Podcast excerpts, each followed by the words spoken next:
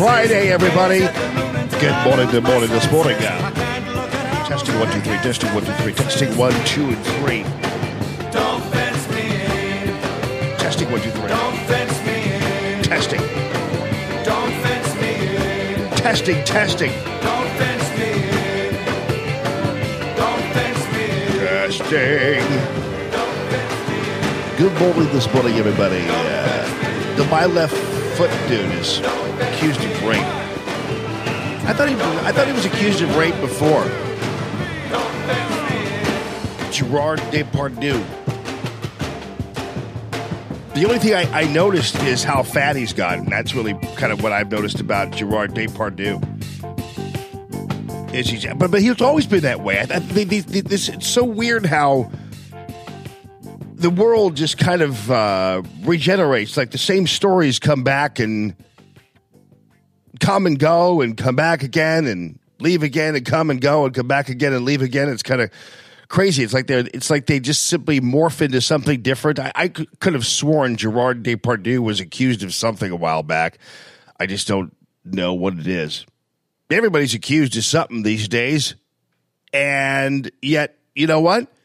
Doesn't seem to work very well. I kind of love this uh, this news cycle to a certain degree. Uh, and happy Friday, by the way, everybody. Good morning this morning, everybody. Let me just see if I can get set up here. Got my coffee, and I did drop by and get some coffee. I did uh, go ahead and do that. I, I, I did take my little detour. Let me get back on the uh, on the Facebook feed here for everybody, just to check everybody out see what's going on. And oh, and by the way, uh, thank you. I, I hope you guys saw on the my Facebook page. For some reason, I couldn't um, get the the my Mama K tomato and anchovy salad thing up there on the uh, on on the web for some reason on our website. I, I on our Facebook page. I got it on mine, but I didn't get it. I didn't get it on. Uh, I didn't get it get it on, on on this one. I couldn't I couldn't share it for some reason. I never know what the heck is wrong and, and, and how things go. Jimmy Haney, how's the mouth? He says. Well, the mouth is great. I didn't uh, make the same mistake I made uh, yesterday morning. I was a little bit of a. Uh, uh, I, I, I, I apparently was a, like maybe just like out of it just a little bit. So boy, there's a lot going on though out there. These these left wingers. Yesterday was a great day for Radio Free Allman in the aftermath of the Pascal appearance and beyond. These guys are swinging and missing, man. I'm telling you, it's uh, it's pretty crazy. Because you know, yesterday, you know, they tried to uh, they they they tried to basically run me out of the Pascal show and try to troll me again and all that kind of stuff. And it didn't work just one second at all.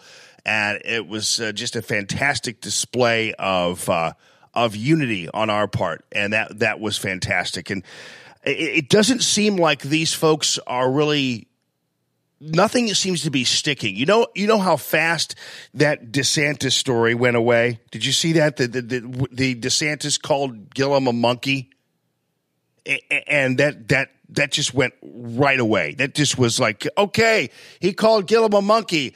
was like, no, I didn't. We, we, we, we looked at the tape, and it really wasn't like him calling Gillum a monkey, and so take off.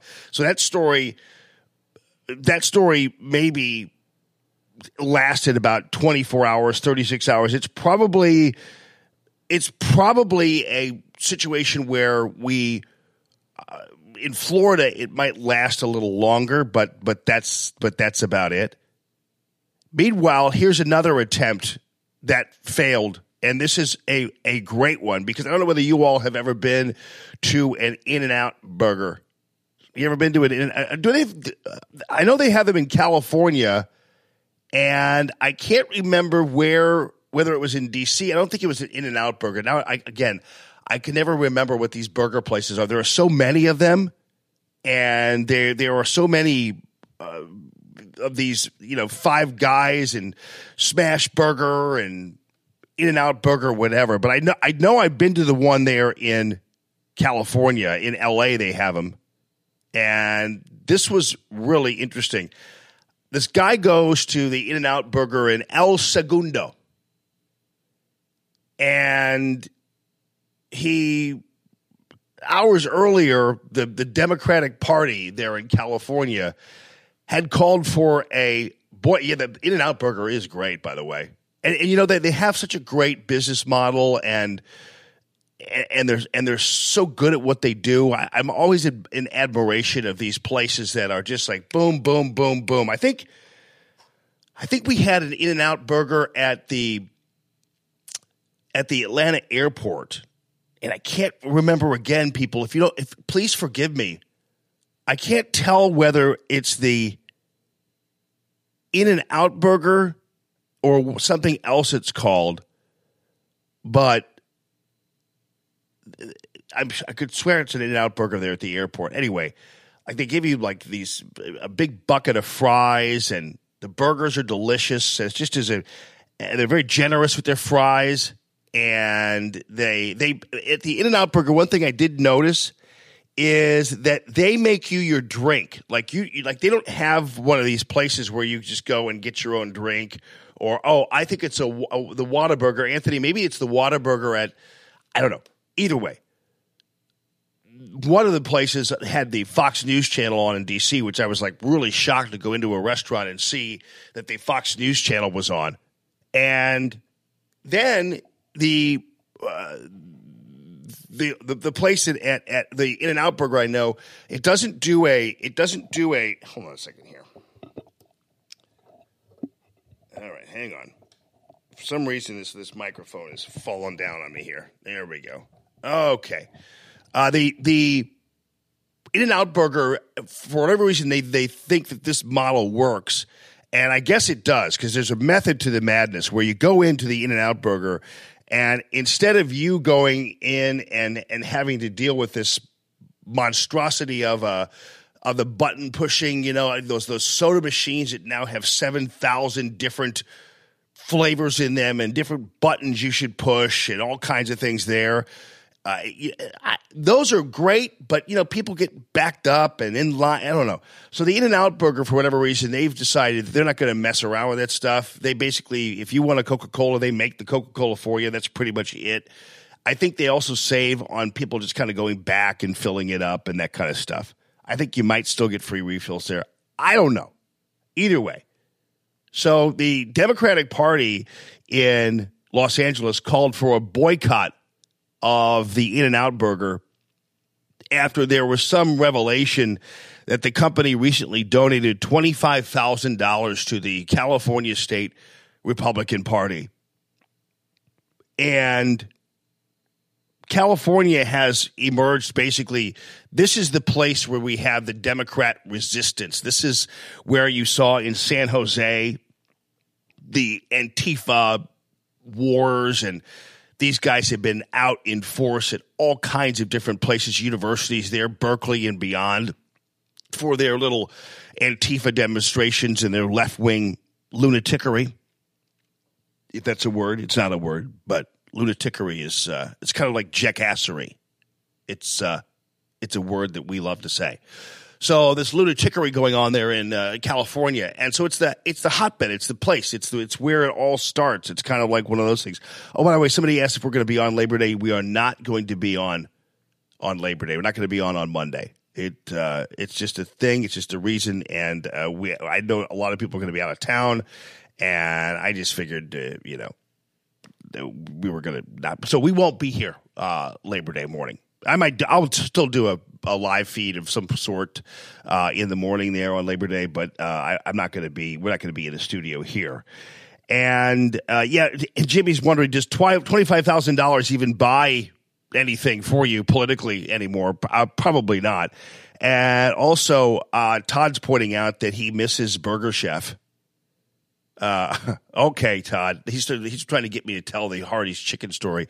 I don't need to do that. That's not, it's not relevant. I might figure out an excuse to tell the Hardee's chicken story. You know, I'm, whenever I talk about fast food, I always figure out some way to weasel in the Hardee's chicken story, but this time I'm going to spare uh, all of you that. But Burger Chef, yeah, remember Burger Chef and Jeff? That was kind of an odd little pairing there. Uh, big fat, bur- big fat Burger Chef, and then I think Jeff was his little sidekick. They had a little relationship going on there at Burger Chef, and and the commercials were all, "Hey, it's Burger Chef and Jeff," and was going, "Oh, really? Burger Chef and Jeff, huh?" What do you guys do when you're not making burgers? Just wondering. It's kind of like Batman and Robin. You're like, look at him at first, like, uh, Batman. Hmm, interesting. It's both wearing tights. I see. Whatever. I'm not. Oh, come on, people. Just kidding. But yeah, Burger Chef and Jeff used to be a thing, and and I don't know how in this day and age, Burger Chefs, the the, the people who run Burger Chef are probably thinking, how did we miss out on this? Like everybody and their monkey's uncle has a burger place now. It, it- every, there are burger places all over the place. I, you know, that's one other thing, by the way, and I'm, I'm gonna, I'm not gonna, I'm gonna tell you the story about the In and Out Burger in a second, but that's another example of where trends just have flown in the face of everybody because you do remember, like, and this is where, okay, I think I am getting towards the, I think I am getting towards the Hardee story. Because, for instance, you look at a place like McDonald's, right? And McDonald's spent so much time trying to be healthy.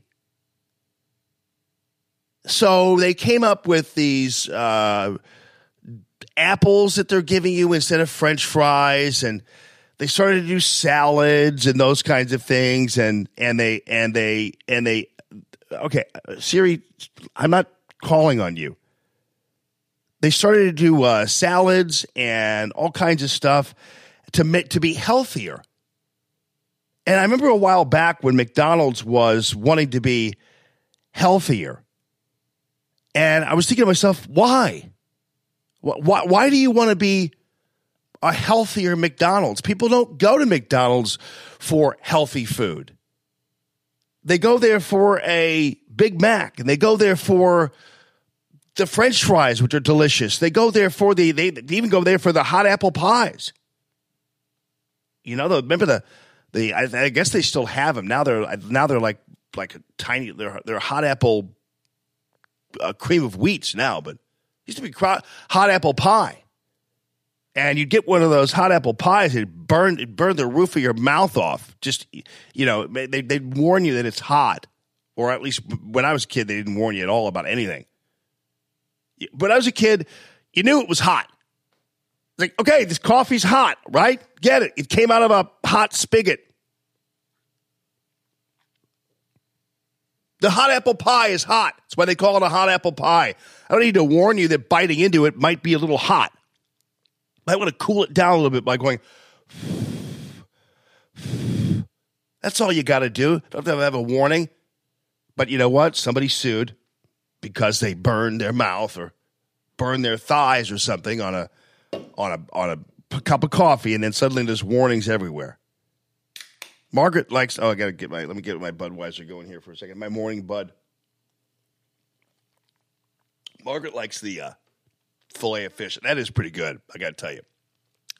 That's one of the things. Like during Lent, you know, like you, you're you're you know eating fish, and uh, that's your excuse to actually go to McDonald's. Like, well, you know, it's Lent, can't eat meat. Got to have a seven thousand calorie fillet of fish.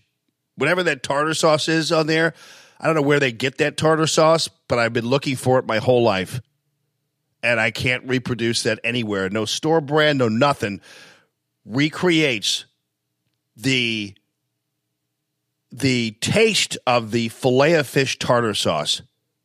Where does that come from? And what drug is in that fillet of fish sauce?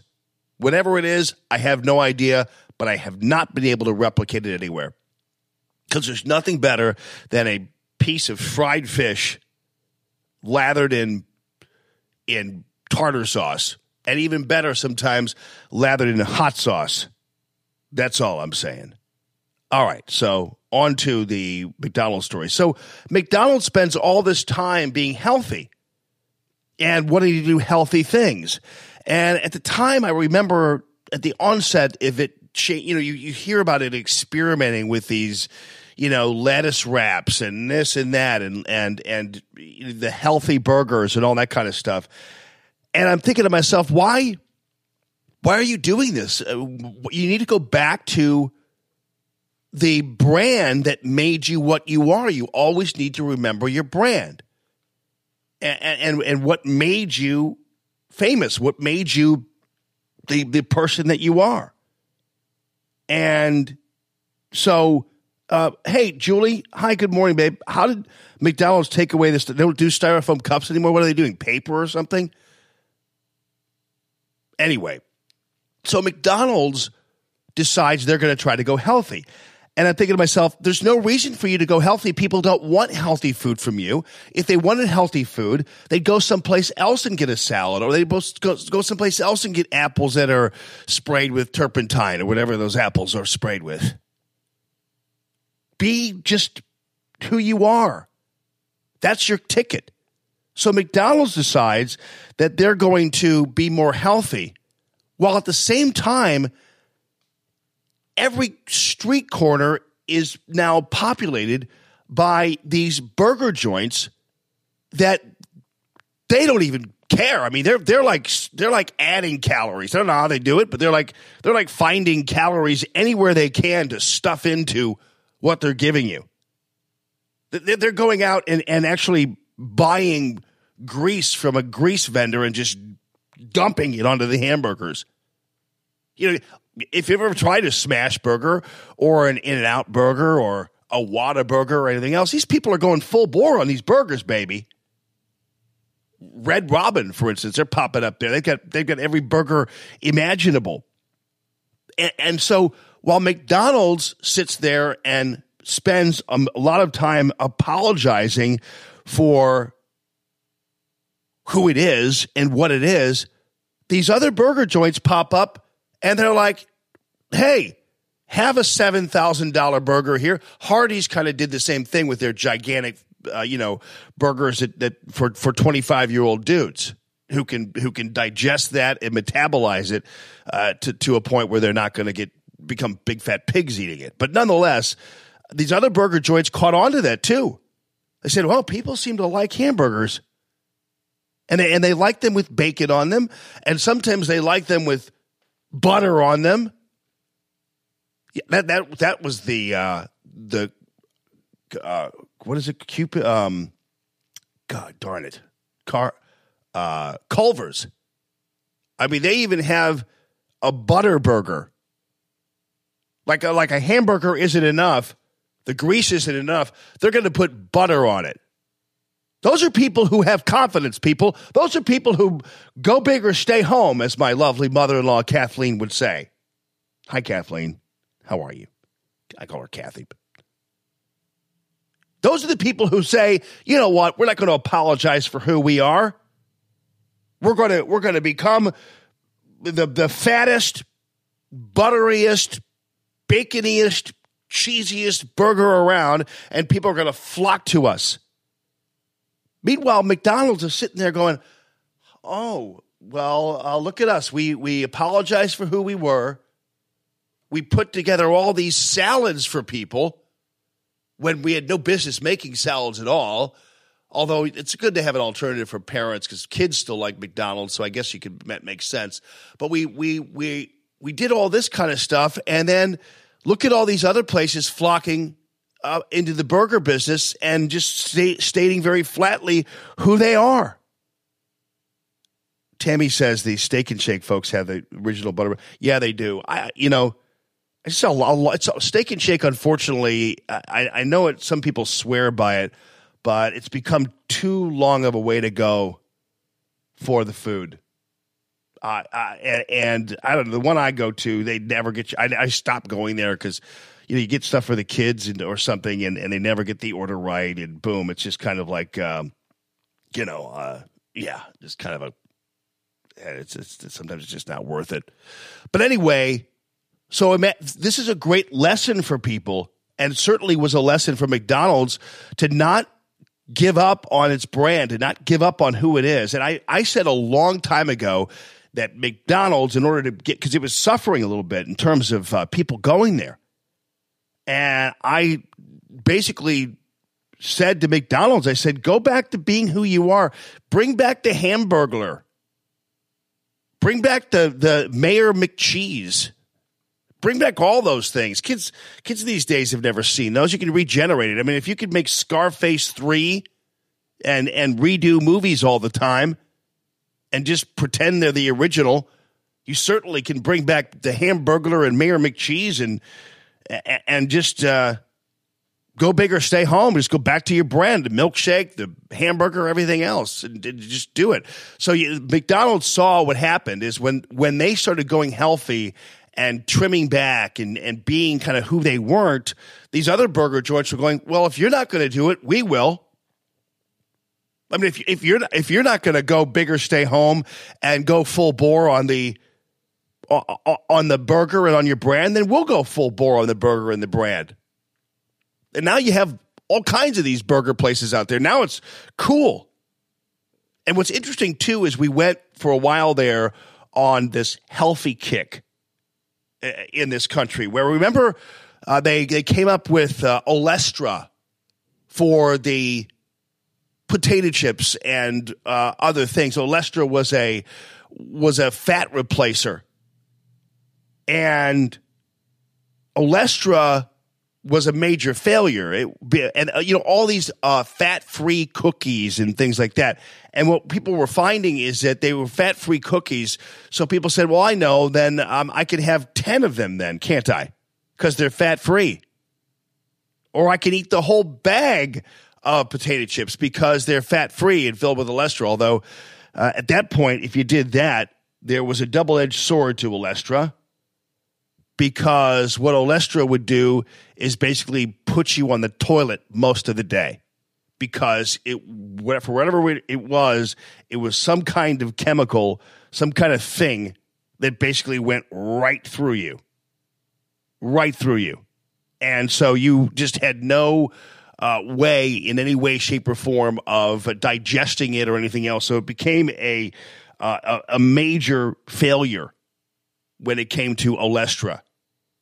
And so people were trying to, you know, uh, trying to be healthy and doing all this wacky stuff. And, and, uh, and, and, and one great example, and I did this a while back, one great example is, uh, is the salad dressings, the fat free salad dressings and uh, SnackWells. There you go, Mama K. Exactly. So you have these, uh, you had the fat free salad dressings and, you see, fat is a fat is a really good thing. Uh, you need fat.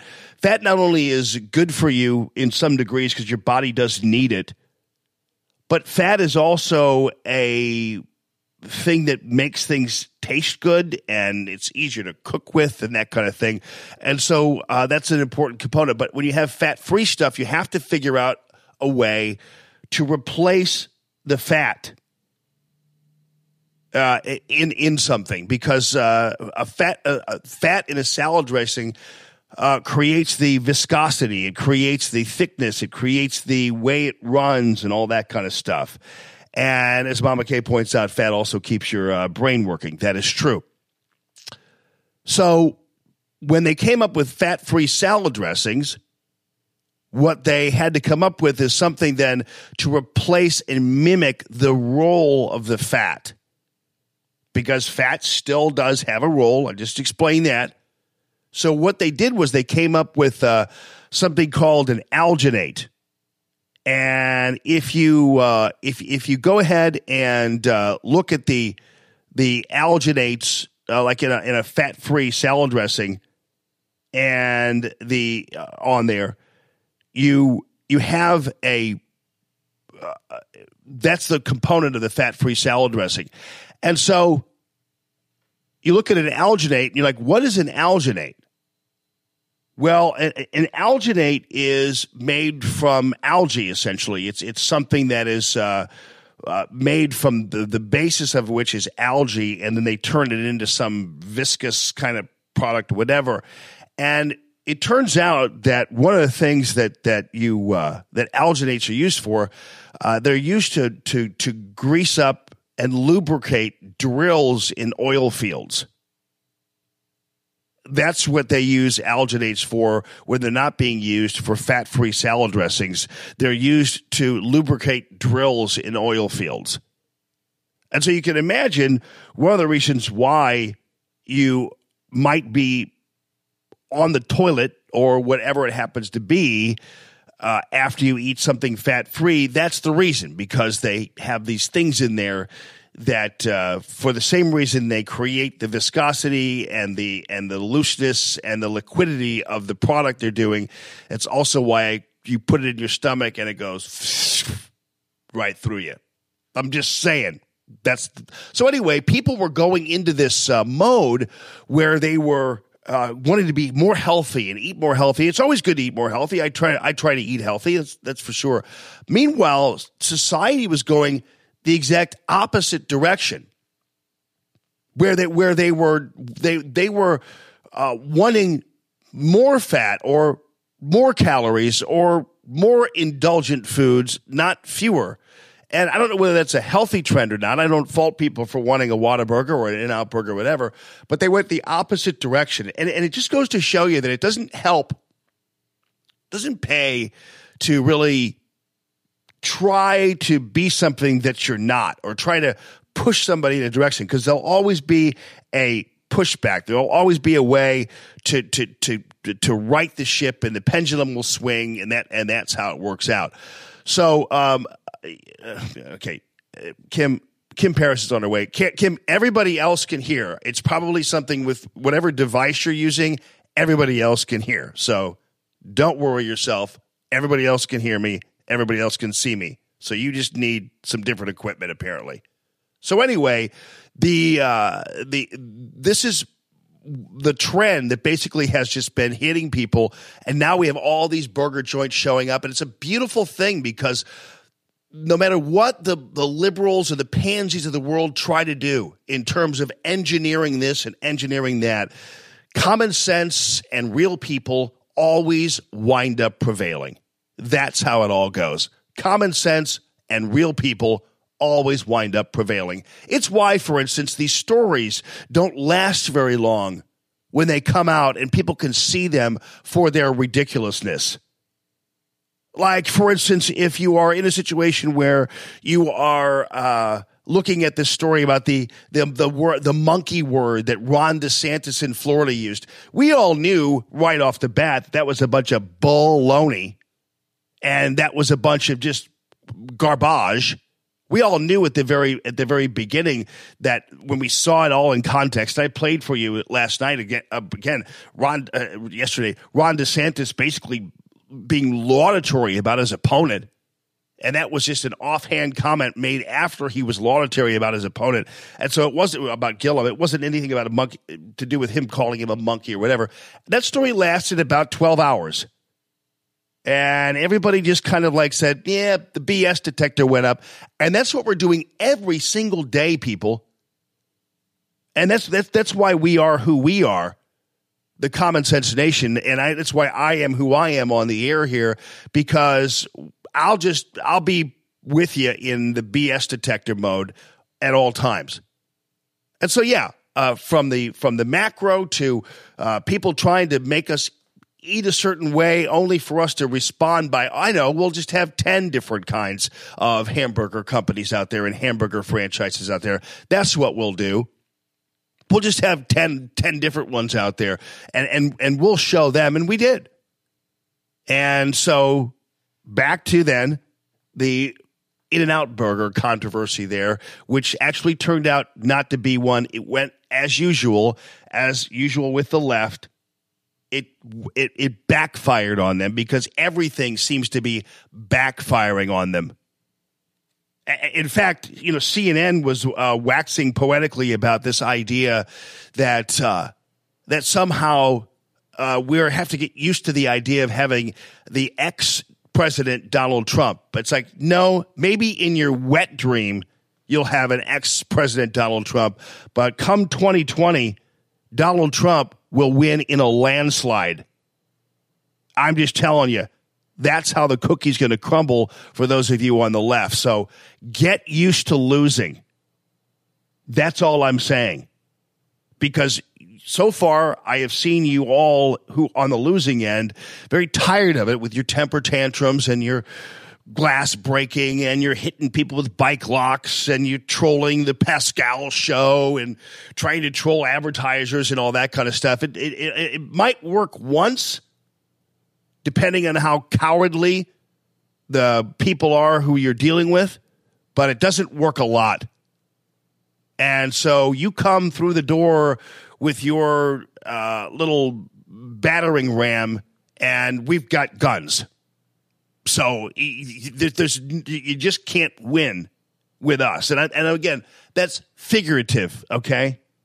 So for all you left wingers out there wanting to say that Allman is calling for people to take up arms against the left, that's not what I'm saying. Figuratively, we have guns.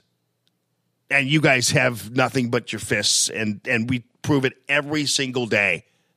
You can scream, yell, troll, type, whatever you want to do, we are always going to prevail. So there's this idea somehow that uh, that that we could just fantasize about uh, steering people in a certain direction, but we'll always resist. We're the resistance, not you. I, I, I the other day I saw a bumper sticker that had uh, you know resist on there. I'm going. I had I, I actually laughed I, I, think we're supposed to be intimidated by the bumper sticker with the you know with the resist fist on it. It's like, yeah, sure. See you at the voting booth. Well, we'll we'll see see it all at the voting booth there. So so far things just aren't working out. Whether it be with the news media, and they tried to create a thing out of this monkey word that DeSantis used, and it didn't last long. We all just were like, okay, Shepard Smith, knock yourself out with your bull crap and the interview and everything else, but, but we'll let you have your 10 minutes and then we'll forget about you after a while. By the way, is John McCain still dead? I'm just wondering. Is he, is he, uh, yeah. Yesterday, okay, I don't want to digress too much here. Uh, I'll talk about that in a little bit. But yesterday, for about 30 seconds, when I turned on Fox News and I had the, uh, I, I had the I had them on on my radio in the car, had them on, and uh, it was the funeral for John McCain, and one of the main guests or the uh, the co-anchors of the funeral uh, procession or whatever it happened to be was uh, was Ben Sasse waxing about how he and John McCain for, were friends. I'm thinking, oh gosh, I'm, I I totally punched out on that. I don't need to hear from Ben Sasse, the never Trumper Republican, ever again. And and he was talking about how he and John be, became fast friends. Of course they did. They're both a bunch of a couple of beta males who couldn't tolerate Donald Trump. And again, I'm not disparaging John McCain's. Uh, service in the war. He's a stud. I get it. But but but but for whatever reason, he transformed into a beta and kind of a pansy and a whiny, screamy, agitated pansy. And Ben Sasse, of course, gravitated towards him because that's exactly the kind of baby that Ben Sasse is. And so I had to listen to Ben Sasse talk about John McCain. It's like, oh, this isn't gonna this isn't gonna take place for very long for me. I, I guarantee you that. So, anyway, it's not working out for the left. It's not working out for people who tried to make us all eat lettuce wraps the rest of our lives. And lettuce wraps are good, by the way. One thing I will have to tell you is the Jimmy John lettuce wrap is pretty darn good. And so I, I that, that's not bad. If you really want a lettuce wrap, if you really think you need a lettuce wrap because you're going to have a hamburger later on, then you get the lettuce wrap for lunch and you have your in and out burger for dinner and you're good. That's how you balance it out. That's the only reason you have a lettuce wrap. I know because you're just saving something for something else you're going to be doing later. It's really the only possible reason why people are having a lettuce wrap sandwich, although they are good. But it's probably the only possible reason is because you're saving it so you can have 10 beers later on or you're going to have that piece of cheesecake for dinner or whatever. It's all just a balancing thing. It's not really eating healthy. It's just you saying i'll eat this now because i'm eating this later. I'll have this now because i'm going to totally pig out in about five hours so i'll have this now. So that's, that's really the only reason. But uh, nonetheless they tried to make us all healthy. Mcdonald's bought into it oh yeah, we should be healthy too. Here, have this little tiny miniature. Uh, it, it's like it's like uh, the land of the giants when you're at McDonald's now with some of these, you know, the the the little uh, the kids meals and the and their uh, French fries, and it's like these tiny little. Uh, these tiny little things of, of French fries, and you're thinking, "Am I a giant, or is this thing of French fries really that tiny?" I- am I an Amazon man or is this thing of French fries really that tiny? So anyway, they made us all into these uh, these lemmings and want us to follow along. And poor McDonald's, which now is losing a big market share and has to figure out what the hell they're doing, they lost it because when they started to kind of uh, panzify their their brand and kind of go back on what they were, the other guys just said, "Listen, if you're not going to go big, we'll go big." Ladies and gentlemen, Whataburger, In N Out Burger, Smash Burger. I mean, you name it, it's out there now. And McDonald's is standing there going, darn it, you know what? We shouldn't have been babies about this. We should be Whataburger. We should be In N Out Burger because we were the original In N Out Burger. We are the original Whataburger, the original Smash Burger. But no, we decided to give people apples. And there you are. There's your story about maintaining your brand, sticking to what you believe, and everything else. In the meantime, on the on the on the news front and beyond, we're fighting back. And guess what? Both of these things converged. Both of these uh, concept converged the other day with In and Out Burger in California. And so back to the original uh, story uh, that I was telling you that made me digress into uh, this whole thing.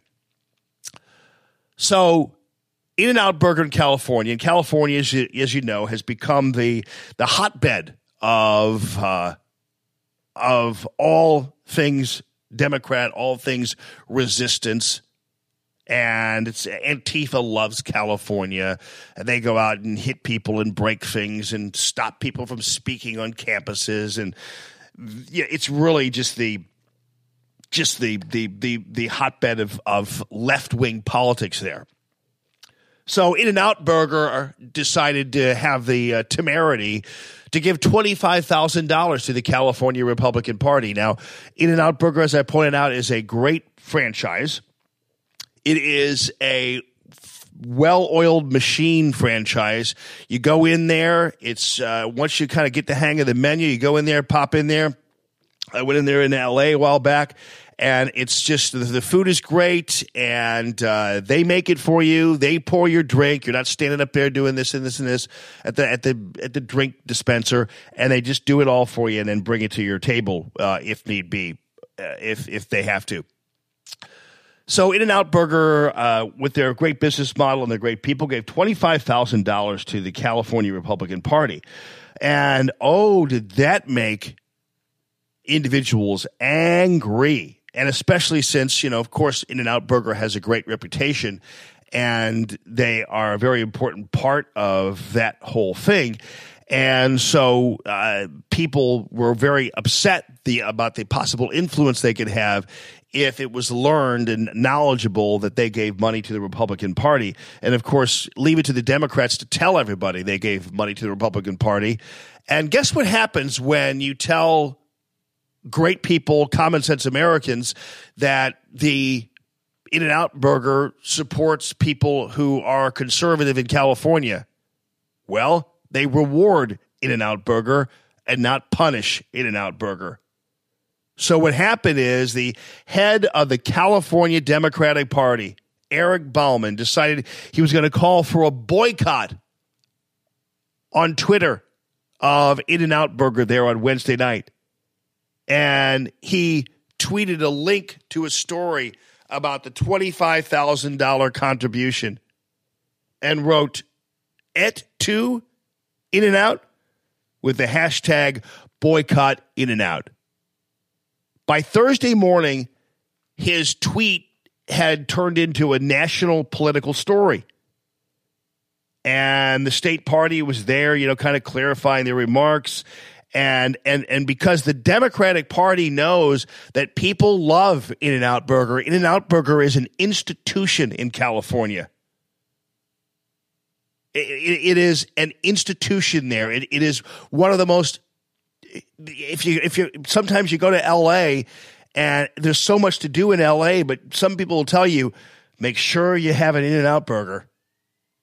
You're like, really? Yeah, they're awesome. It's a it's a it's it's a great franchise, and so the Democratic Party once again screws it up and they decide that they're going to call for a boycott, or this guy's going to call for a boycott of In N Out Burger. Suddenly, the Democratic Party is going, You didn't just do that, did you, dude? Because people love In N Out Burger and they don't want things infused with politics. And you know what? There are Democrats who love In N Out Burger, just like there were gays who love Chick fil A, just for your information. Anyway, the, the, the, uh, one communications director guy comes out and says, "Well, we're not happy that In-N-Out Burger gave the money, but we're not calling for an official boycott." He had to correct the guy, the the, the Democratic Party chairman. They had to correct him, going, uh, "Dude, you just called for a boycott of a California institution." Over a twenty-five thousand dollar donation to the Republican Party. I don't give money to the Republican Party, but that's that's another story but they did. And and and so the guy calls for a boycott over twenty five thousand dollars to the Republican Party. This petty uh, Democrat there.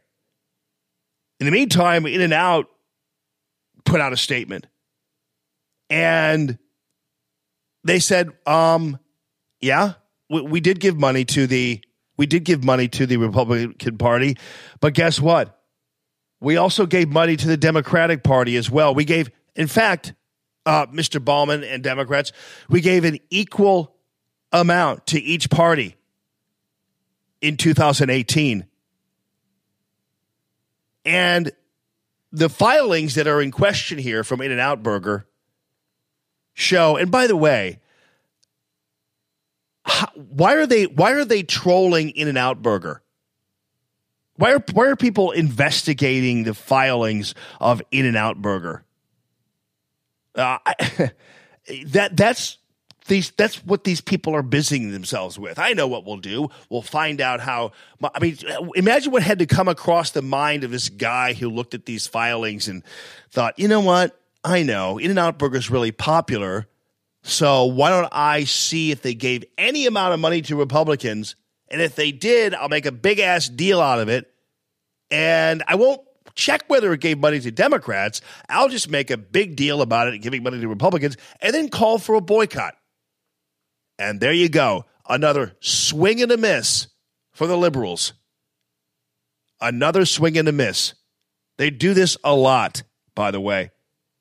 So the restaurant chain gave $80,000 this election cycle to Californians for jobs and a strong economy. So that was a that was a committee focusing on electing business friendly Democrats to the state legislature. So so here was the In and Out Burger actually trying to help out the Democratic Party to make it a little more commonsensical by giving money to an organization that was helping to elect business friendly Democrats. And uh, they gave $30,000 to the same committee in 2016.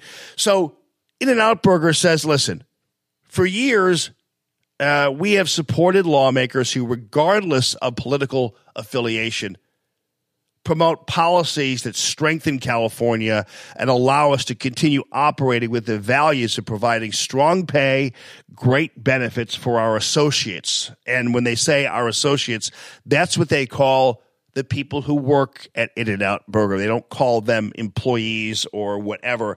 They call them associates. It's kind of the same model that, for instance, Chick fil A uh, does. Uh, they they have a high level of respect for their employees and they pay them well. They don't need the government to tell them to pay them a certain amount. Chick fil A pays their people a certain amount, which is above minimum wage, because Chick fil A prints money. I don't know whether you've ever been around a Chick fil A at any time of the day. And, and and the the lines are around the, the corner.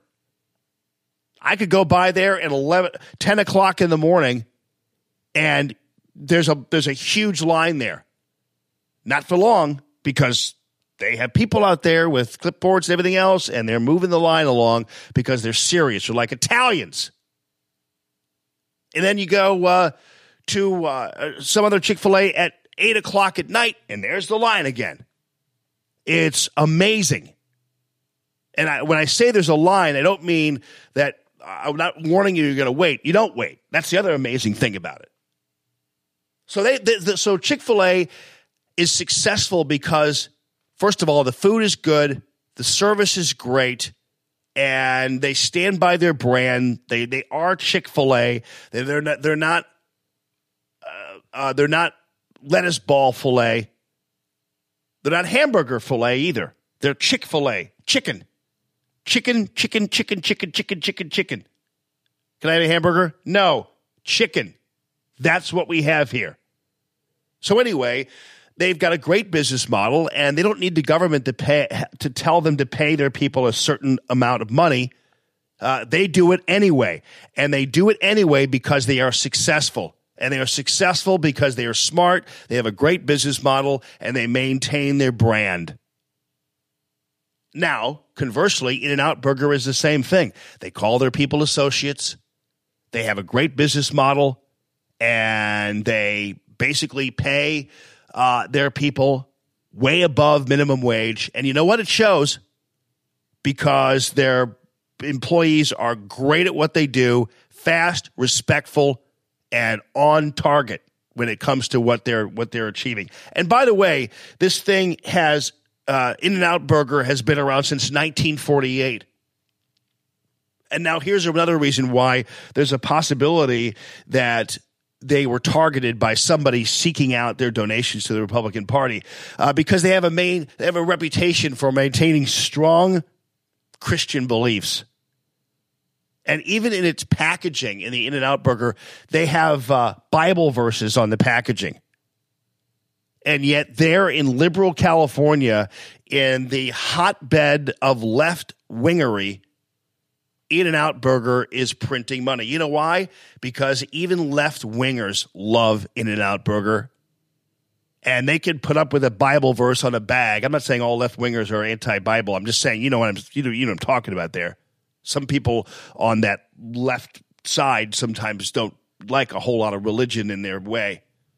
And so, boom, there they are, and they're very popular. And so, the Democrat who decided that he was going to uh, to call for a boycott of a California institution swang the bat and missed. Is that a word? Swang? Swung. I don't know. All I'm telling you is swinger, swang, or swung, he missed majorly. And once again, a, a micro metaphor for the ongoing and continued failure of the left to get a foothold in trying to change the common sense nation.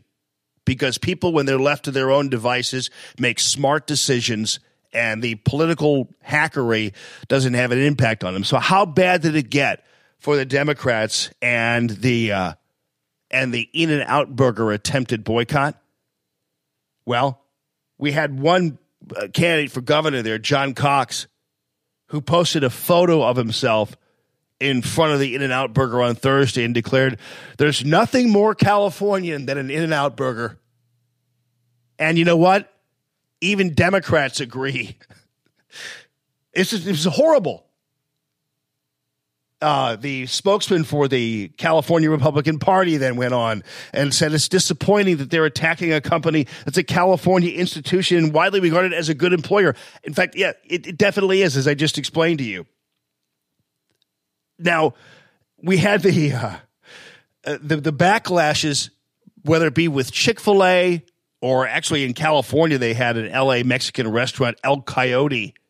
Uh, the the, the uh, manager there contributed to a campaign for a proposition that wanted to ban same sex marriage in California. They found out about that and they they they boycotted it. And and Los Angeles residents were like, "We like El Coyote."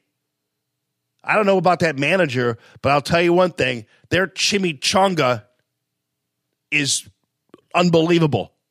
So shut up. Don't talk about politics. I'm still but it it it just backfired on them majorly. And it seems to backfire all the time on these guys.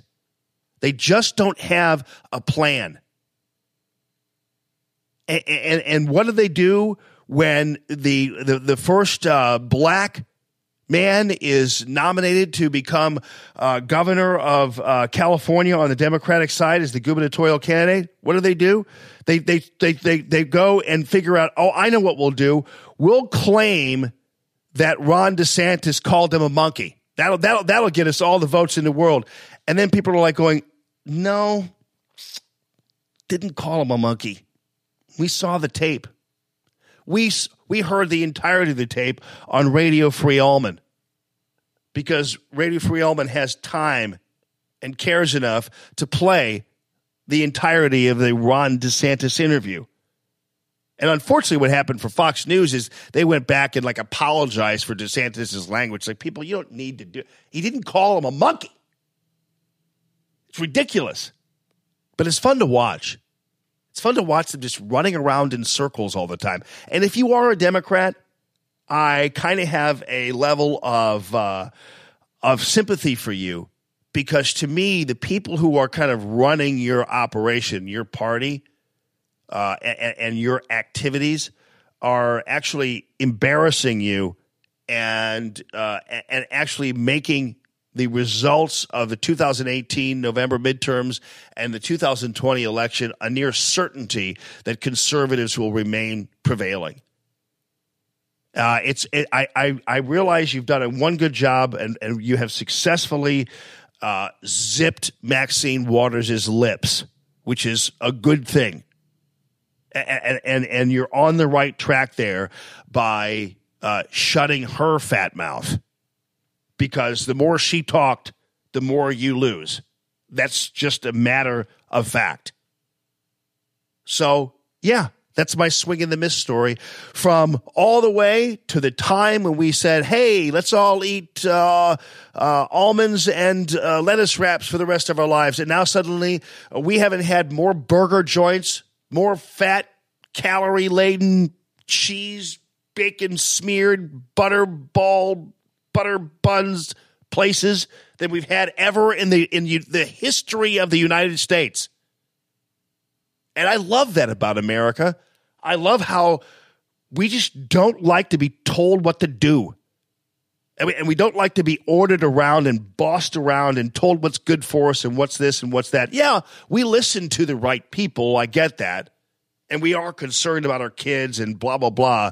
But, but, but for the most part, don't try to, don't try to get one up on us because we'll always send it back to you because it's not cooked. We'll always send what you're cooking us back to the kitchen. That's all I'm saying. So that's the story for today. And now we're all hungry, right? Remember the, uh, yeah, I know. I, am like, talking about these hamburgers and stuff. I'm like, now I'm starving. Well, anyway, the In N Out burger story is now complete. And you know what? I went the entirety of this time without telling you the Hardee's story. And you know what? Here's the thing.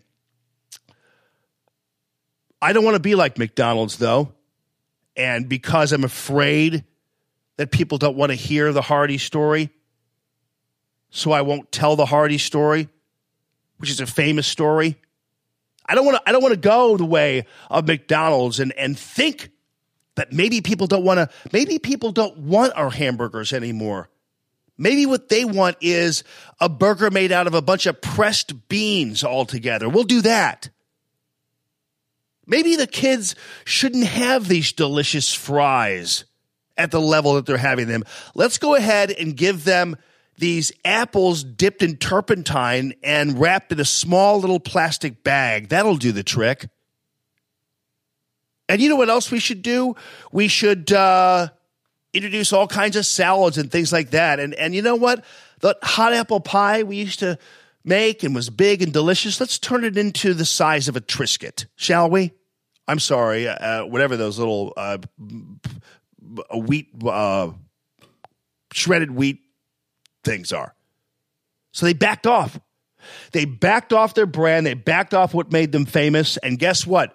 People stepped in and said, well, if you're going to back off and you're going to apologize for the Big Mac and you're going to kill off the hamburglar and not use that funny clown anymore, we're going to step in and we're going to have the best burgers in town. And you know what? Now they're all over the joint. It's a lesson that you always ought to maintain your brand.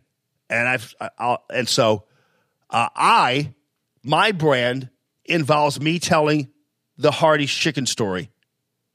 And so I don't want to go the way of McDonald's and and and do that because you know what? If I stop telling the Hardee's chicken story, you know what? Somebody else is going to come out there and and, uh, and tell the Hardee's chicken story, and the Hardee's chicken story is my story.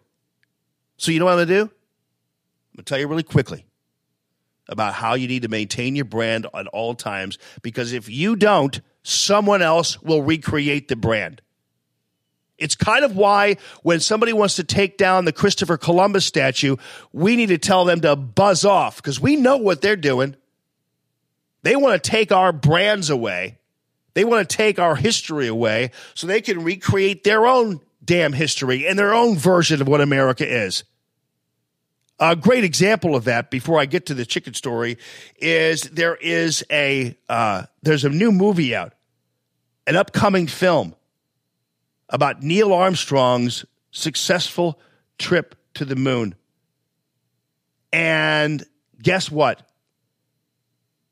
They have decided to go ahead and and and leave out a very important image because when you think of Neil Armstrong and the first man on the moon, what comes with Neil Armstrong and the first man on the moon. What image do you see with Neil Armstrong and the first man on the moon? In fact, I have a Christmas ornament that I love that is uh, one of those. I don't know what the moon landing has to do with Christmas, but that's okay. But it's one of those talking Christmas ornaments. And it's a Neil Armstrong Christmas ornament. And if you push the button, you know, it's one small step for man, one giant leap for mankind. His voice is on the on the Christmas ornament, and you plug it into the light thing and everything else. And that Christmas ornament is holding an American flag because the American flag is the iconic image. Yes, Mama Kay, the iconic image that goes along with the first man on the moon. That's that's what goes along with it. You you can't find a a, a, a rendition of Neil Armstrong's first man on the moonism without seeing an American flag. You can't can't find it find it anywhere. It's it's hard to miss. And even in our memories, it's burned into our memories that the American flag is there. But guess what? I see the moon. There's a trailer out that is a biopic, basically. The vehicle's not safe. And it's the We need to fail down here so we don't fail up there. it's about the first man on the moon. And guess what it's called? Neil, First it's an Man. agreement. We'd like you to command. Ryan Gosling's in it. and it premiered at the Venice Film Festival. What's wrong? Nothing, honey. Your dad's going to the moon. Rave reviews from critics. Buzz Aldrin. 88% on Rotten Tomatoes. 88% people. The entire world's watching. Do you question whether It's also receiving a ton of uh, Oscar buzz. So even before it's really What are the out, chances not coming back? Those kids, they don't have a father anymore. Three. So you're gonna sit the boys down? And you're gonna prepare them the for the first you might not man ever come back. biopic, even before its release, is being looked at as a unbelievably amazing, wonderful movie.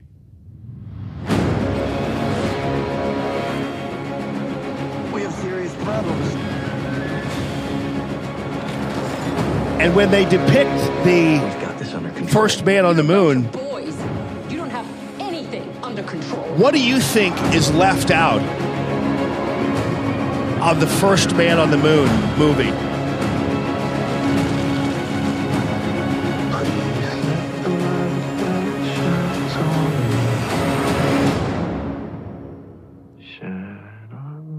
What do you think is left out of the first man on the moon movie? Even when they show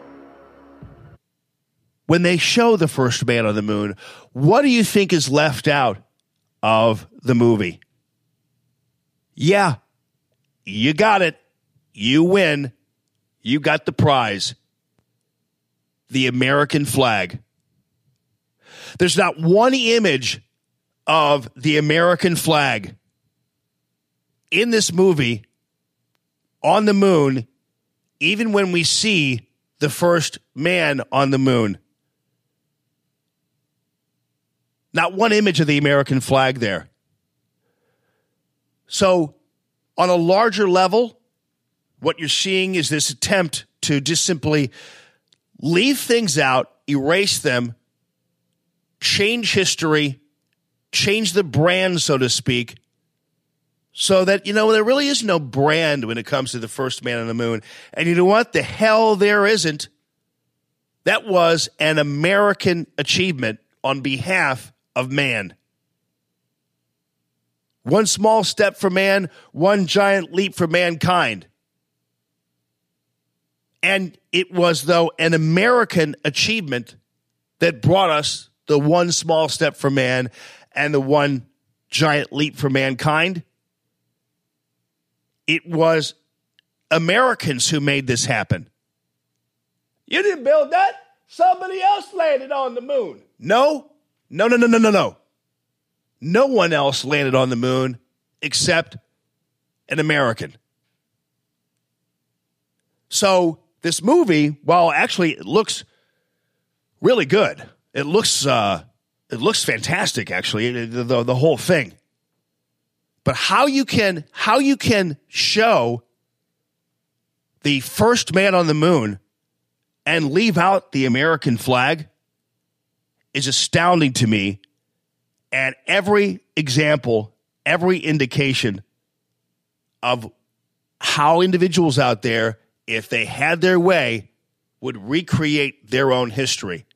How do you recreate an historical moment and leave out one of the most iconic images from that historical moment? How do you do it? Unless you, of course, want to rewrite it yourself and create a brand new, a brand new story. A story that actually doesn't exist, in my opinion, without the American flag. That's what this is. And so you talk about people trying to scuttle brands. You talk about people trying to tone things down, water things down, remove this, get rid of this, take that over there, remove that, erase this, tear down that statue, make that thing of fries smaller, give them apples instead. That kind of stuff is not the American way. We wouldn't, this wouldn't have been an achievement without the Americans. They took the damn flag out of the first man movie.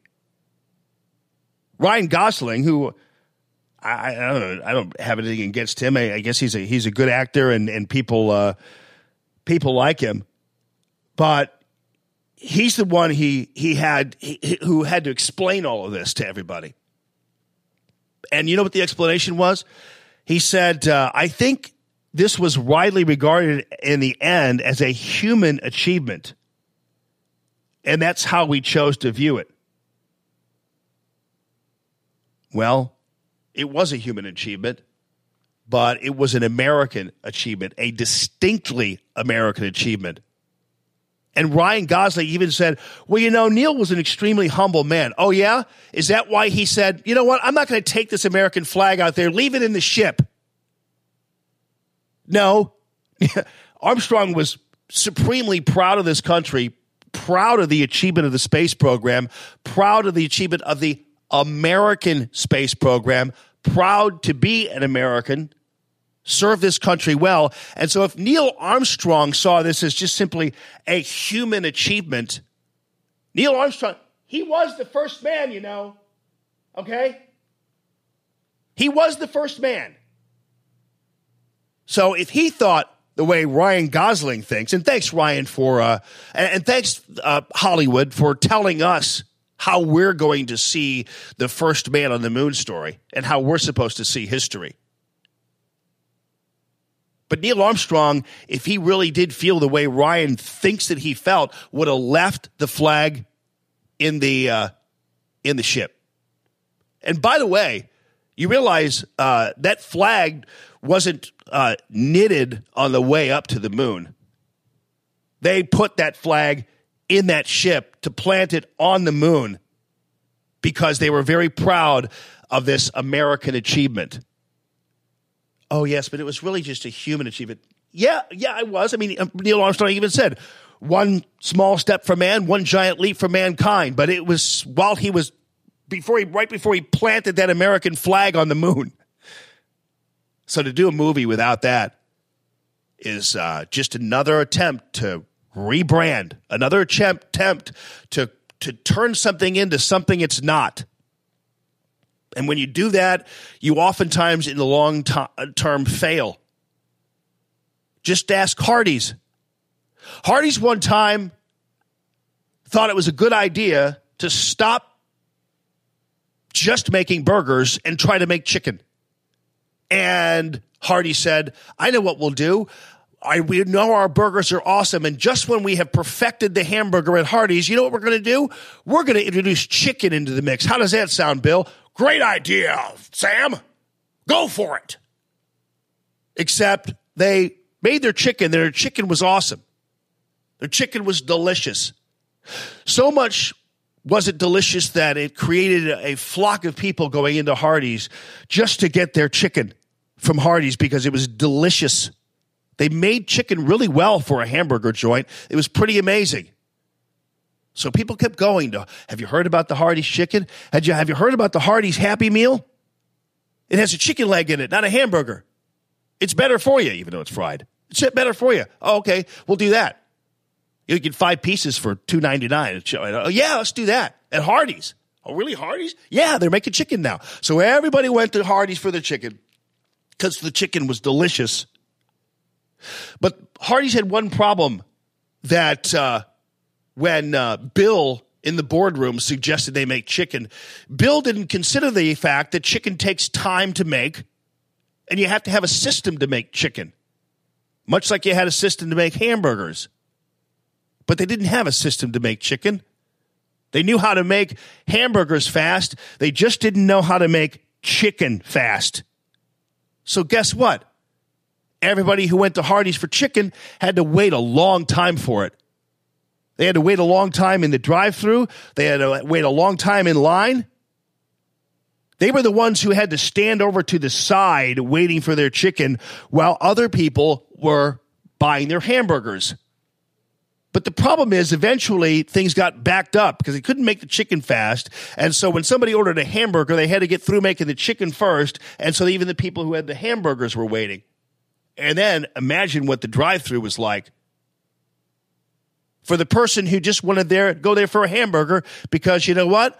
Hardee's makes hamburgers. Let's go to Hardee's for a hamburger, shall we? They wind up waiting a half hour in line behind the dude who ordered the chicken. And sometimes they didn't wait a half hour in line behind the dude who ordered the chicken. That dude would be asked to go ahead and pull forward a little bit. They'll bring it out to him. Oh, but the person behind him wanted chicken too. That person was they being asked to pull forward because they are, uh, they're going to bring it out to him. Oh, but then there's the third person who wanted the chicken. That person full. Finally, there was no place to pull forward to wait for your chicken to come out, and so there's it was it was a monstrosity in every parking lot and in every uh, waiting line in Hardee's. So guess what?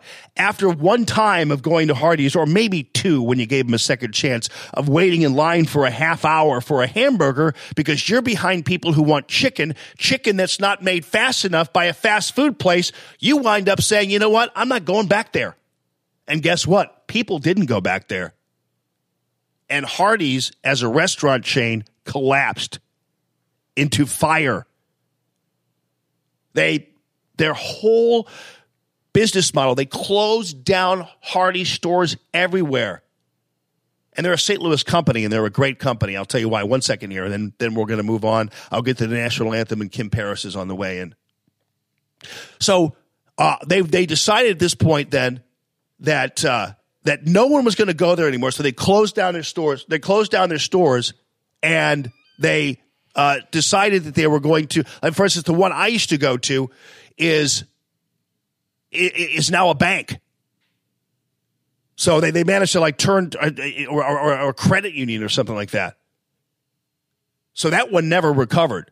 So what Hardee's ultimately had to do was they had to go ahead and decide they were going to become something different than they were before in order to survive.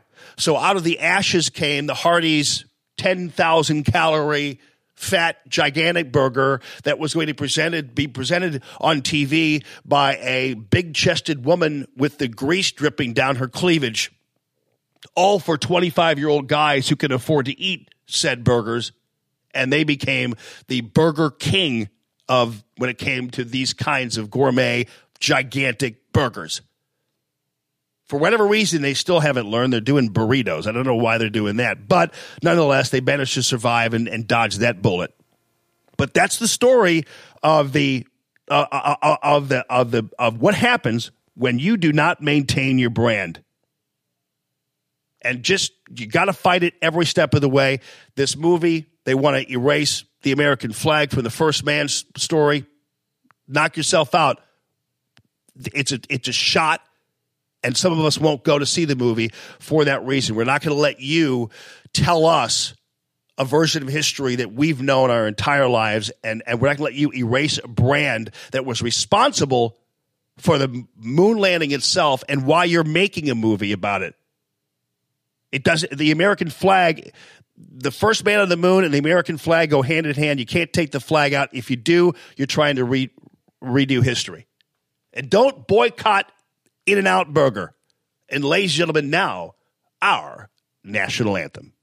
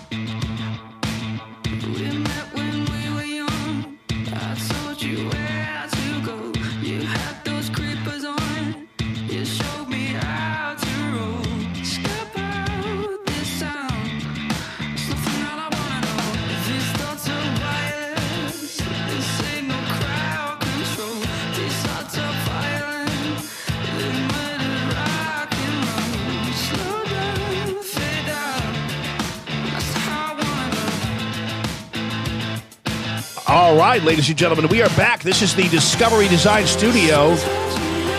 DiscoveryDesignInc.com. Hope you all enjoyed uh, that little hour long rant that began with this swing and a miss protest against In N Out Burger and morphed into something bigger. It always does sometimes, you know what I'm saying? That's a good thing. Kim Paris. Hey, you know what, Kim? What? First of all, welcome. Hi. How Good you? morning, monkeys. Hey, she just called you a monkey. Oh my God. What a feel that I woke up yesterday morning and I saw that and it was like, it is on like Monkey Kong. and so I took too much of my work day finding monkey stuff to put on my Facebook wall and just stir the pot. On like Monkey Kong. You know, did your mom never say, sit your monkey ass down? Or, or just the whole monkeying around. And actually, you know, it's so funny to listen to the entirety of the uh, of the Ron DeSantis interview, which I played for people yesterday, and I hopefully you've heard it. Although unfortunately, not many people played the entire interview. What they did was they just played you that one snippet, and and and he just had gotten done uh, uh, complimenting this Gillum guy, giving him actually kind of mad props, talking about his uh, charisma, his work ethic, you know, his passion for, you know, listen, he said, you know, if you're left, that's your guy, you know. I think it was the case of speak speakus interruptus. He, he, what I sensed from it is that he was going to the F word. Yeah, and right, then right. he got there. It's happened to you, I'm sure. He got there and he's like, uh, uh, uh, and his Rolodex failed him. Yeah, and you know what's amazing to me too is uh, it, I don't know how why is it that every time there's a reference to a monkey or uh, this or that, there are certain people. They're usually white people who bring it up first, uh, but then black people, some of them summarily follow. And there's always an association with black people. It's like why why is it that when you mention that kind of thing, it's automatically a black thing? I don't I don't I never did get that. racist. I, I guess so. it doesn't come to mind, and you cannot explain that. They, they just. I was just schooled yesterday. A friend of mine that's on my wall. He's actually uh, Mayor Goldie Wilson from Back to the Future, although he rolls on my wall under a different name. And uh, he called me last night and schooled me on that. And I'm like, Don, how am I supposed to know? How am I supposed to know? You have to give me a mulligan every single time I say something that doesn't work in your culture because I don't know. Right. And, and then I got a lecture about how, you know, they were forced to grow up knowing all about white history and we don't know anything about black history. And I'm like, oh my God. Oh, I and. Don's a very cool guy. And by the way, Don's done very well, clearly. Yeah. I mean, he's making a good living signing autographs at Comic Con and stuff.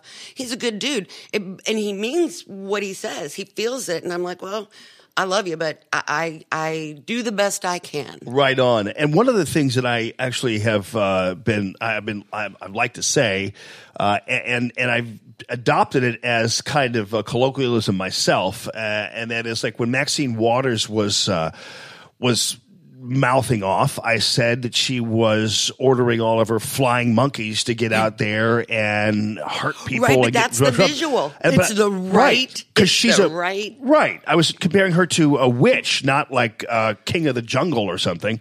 And so nobody really raised any hell about that. And I said the same thing with Stacey Newman and her idiots that apparently remain still out there and her flying monkeys. And, you know, I guess somebody, if they really wanted to, could easily make that a thing. But they actually kind of had to make it a thing in Florida because this guy's about to get his ass handed to him in the general election, uh, this Gillum guy. And so they have to come up with something that is going to somehow, you know, go back, double back on Trump and, and, and, and fly back in his face. Well, if we know that's going to happen, and we know that, then I think we need to be more like Breitbart. Andrew famously would always say, "What? So, so, Yeah, right. If if, if I'm going to have my ass handed to me anyway, Yeah. then I'm just going to own it. Did you and see? say so? You you heard me because you were you were in the uh, green room, so to speak, while I was finishing up my uh, my rant. I like it in there. Nice people. Did you? Did you? Yeah, I know. Matt's awesome. Mm-hmm. So did you? So did you uh, hear about the uh, when I played the trailer for First Man? And actually, the movie itself and and the concept is uh, is a great one, and it looks like it's fairly dramatic. And you know, it, I think it, it seems to capture the true risk that our American astronauts and airmen took in doing this. It was not an easy thing, and and particularly on the families of these airmen as well. And we lost uh, a couple, a few along the way. And uh, Have you seen the capsule? Grissom and White, uh, Or- yes. Or it is like a tin can. Oh yeah, the capsule. The, absolutely. It is terrifying. I would never But you can't. But you can't. You can't do a movie like that, and and, and especially about the first man on the moon, especially when all of us, as young people, old people, whatever, that all of us have a uh, an image when we see the first man on the moon of the first man on the moon with an American flag, planting an American flag. You can't take it out of there. And then it turns out it wasn't a matter of them forgetting to take it out, uh, forgetting to include it, or forgetting to kind of mention it. They did it on purpose uh, because they decided they were going to tell us that this really wasn't an American achievement, it was a human achievement. Now, keep in mind, yeah, we do know that Neil Armstrong said one small step for man, one giant leap for mankind. But they brought the American flag with them for a reason because this was an American achievement. And so to leave it out and then to purposely tell us you left it out because you wanted to tell us a different story than what it was, that's infuriating. indoctrination. Yes. It's, I mean, plain and simple. For those of us that know, it really pegs it in its absence.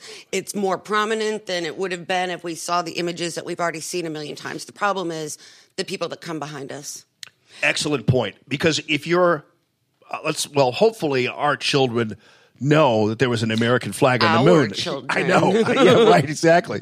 But but keep in mind, there's always going to be those people out there. There- There's going to be a ten year old who might, I don't know what the movie is rated, but there might be a youngster who watches the movie. And much like if they watched when, like when Denzel Washington and Scarface comes out, uh, people are going to think, "Oh, wow, that's a cool movie. I'm glad they came. What a concept they came up with Scarface." It's like, no, it's been done not once but twice before.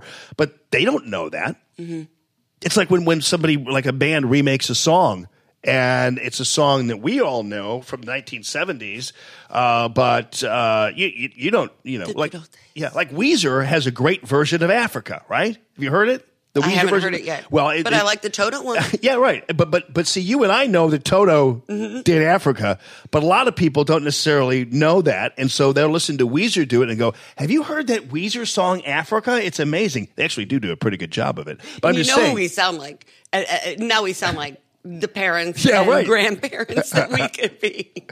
exactly, exactly. But Well, you're it strips it of its patriotism. yes, and and that is what hurts me. And we're conditioning young people to think that being patriotic standing up for the flag uh, putting our hands over our hearts is that makes us robotrons and that we're being brainwashed. And and and they want to compare that to nazi youth and all that. The problem is from a, a society point of view especially in a country like this we're not homogenous uh, like other well like European countries used to be. Right, But right. When you're not homo- homogenous, there there has to be something or some things that we all gather around together that Right. bring us together. It has to be a common language, yeah, the flag, yeah.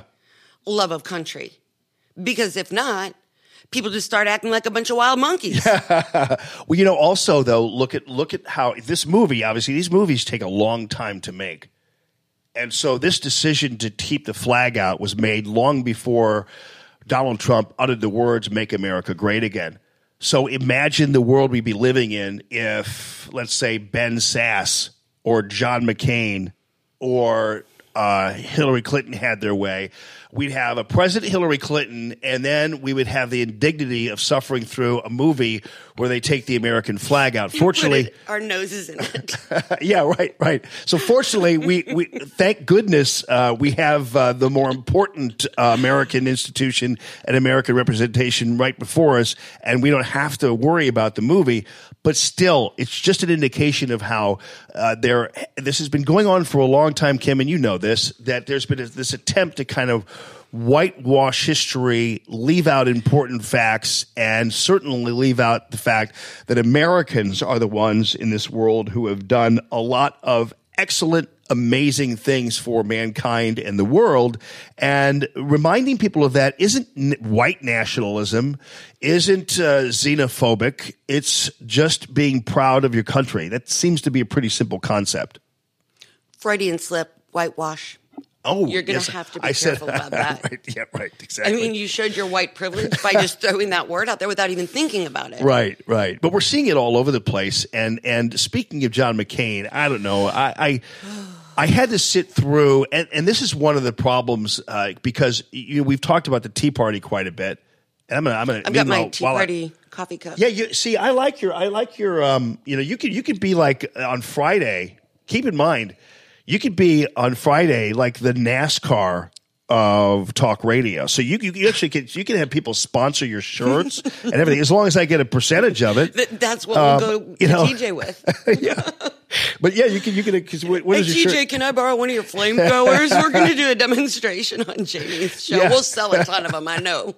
You could, I mean, no, I'm, I, and, and you know what? It wouldn't be beyond the realm of comprehension that um, that Kim Paris, you can rent this space. I mean, you know, come on. well, then maybe you know my diet's been going well, but if we're going to charge by what the square inch, maybe I should uh, when I leave here have a burger. I don't know why you always talk about that thing. I don't always talk about it, but you're I- not fat. well, thank you. But when you see yourself on video, I t- I live in a hobbit hole. I Oh, work I in a hobbit hole. I know. I mean that that TV is even when I saw myself. And on- I have a brand. And if I'm going to be NASCAR, if you're going to be that sexy ass Tea Party person, And at 57, I figure I've got one more good go around at banging hot. I just got to put the work in. But Jamie, I'm I'm, tired. I, no, I, I understand. hard to I- diet. I know. I've told you I love buns of steel, but I like buns of cinnamon too. so that's a great idea. That's what we'll go to TJ with. yeah, Because I I'm already giving him free. I got this Yeah. at TJ's place. Well, you know, I, because of the shot here, we probably couldn't do it. But when we have the new studio, we could figure out a way. Um, we could do, you know, just like they Slides. We could well, they, just just like a like a truck has a gun rack.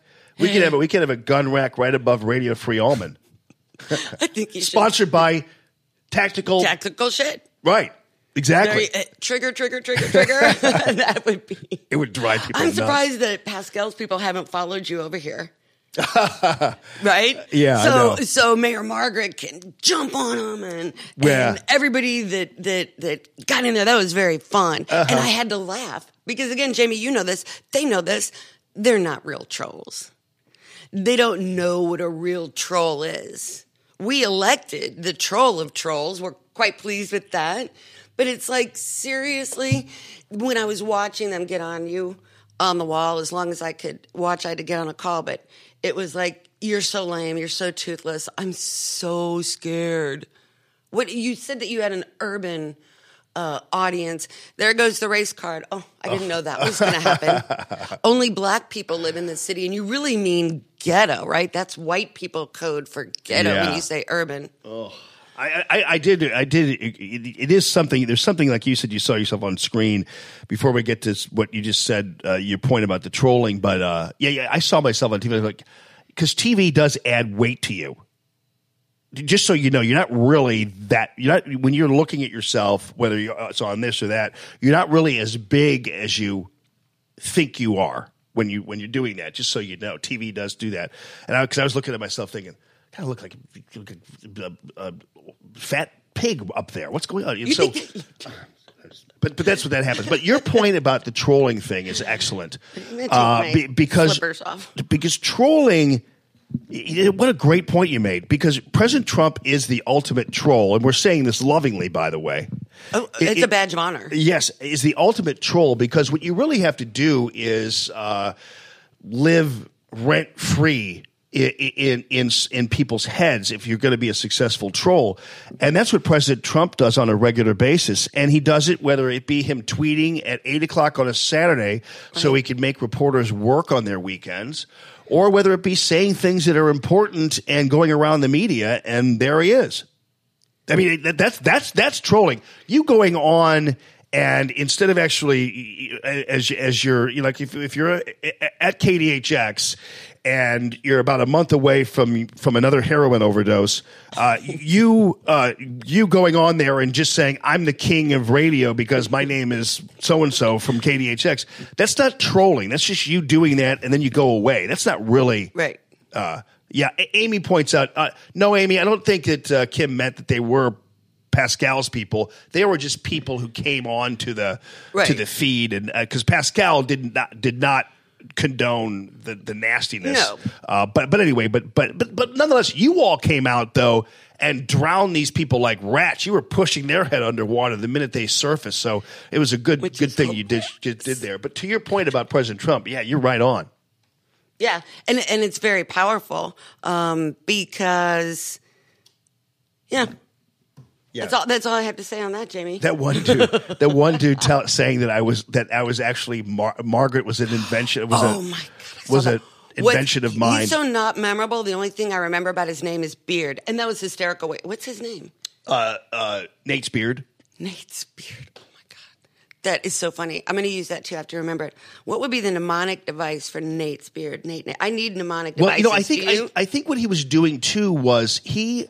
Uh, on his Facebook page, he was trying to uh, use me for publicity because, well, he's a member, he's a guitarist in a local band here that just came out with a new album, and actually the music is pretty good.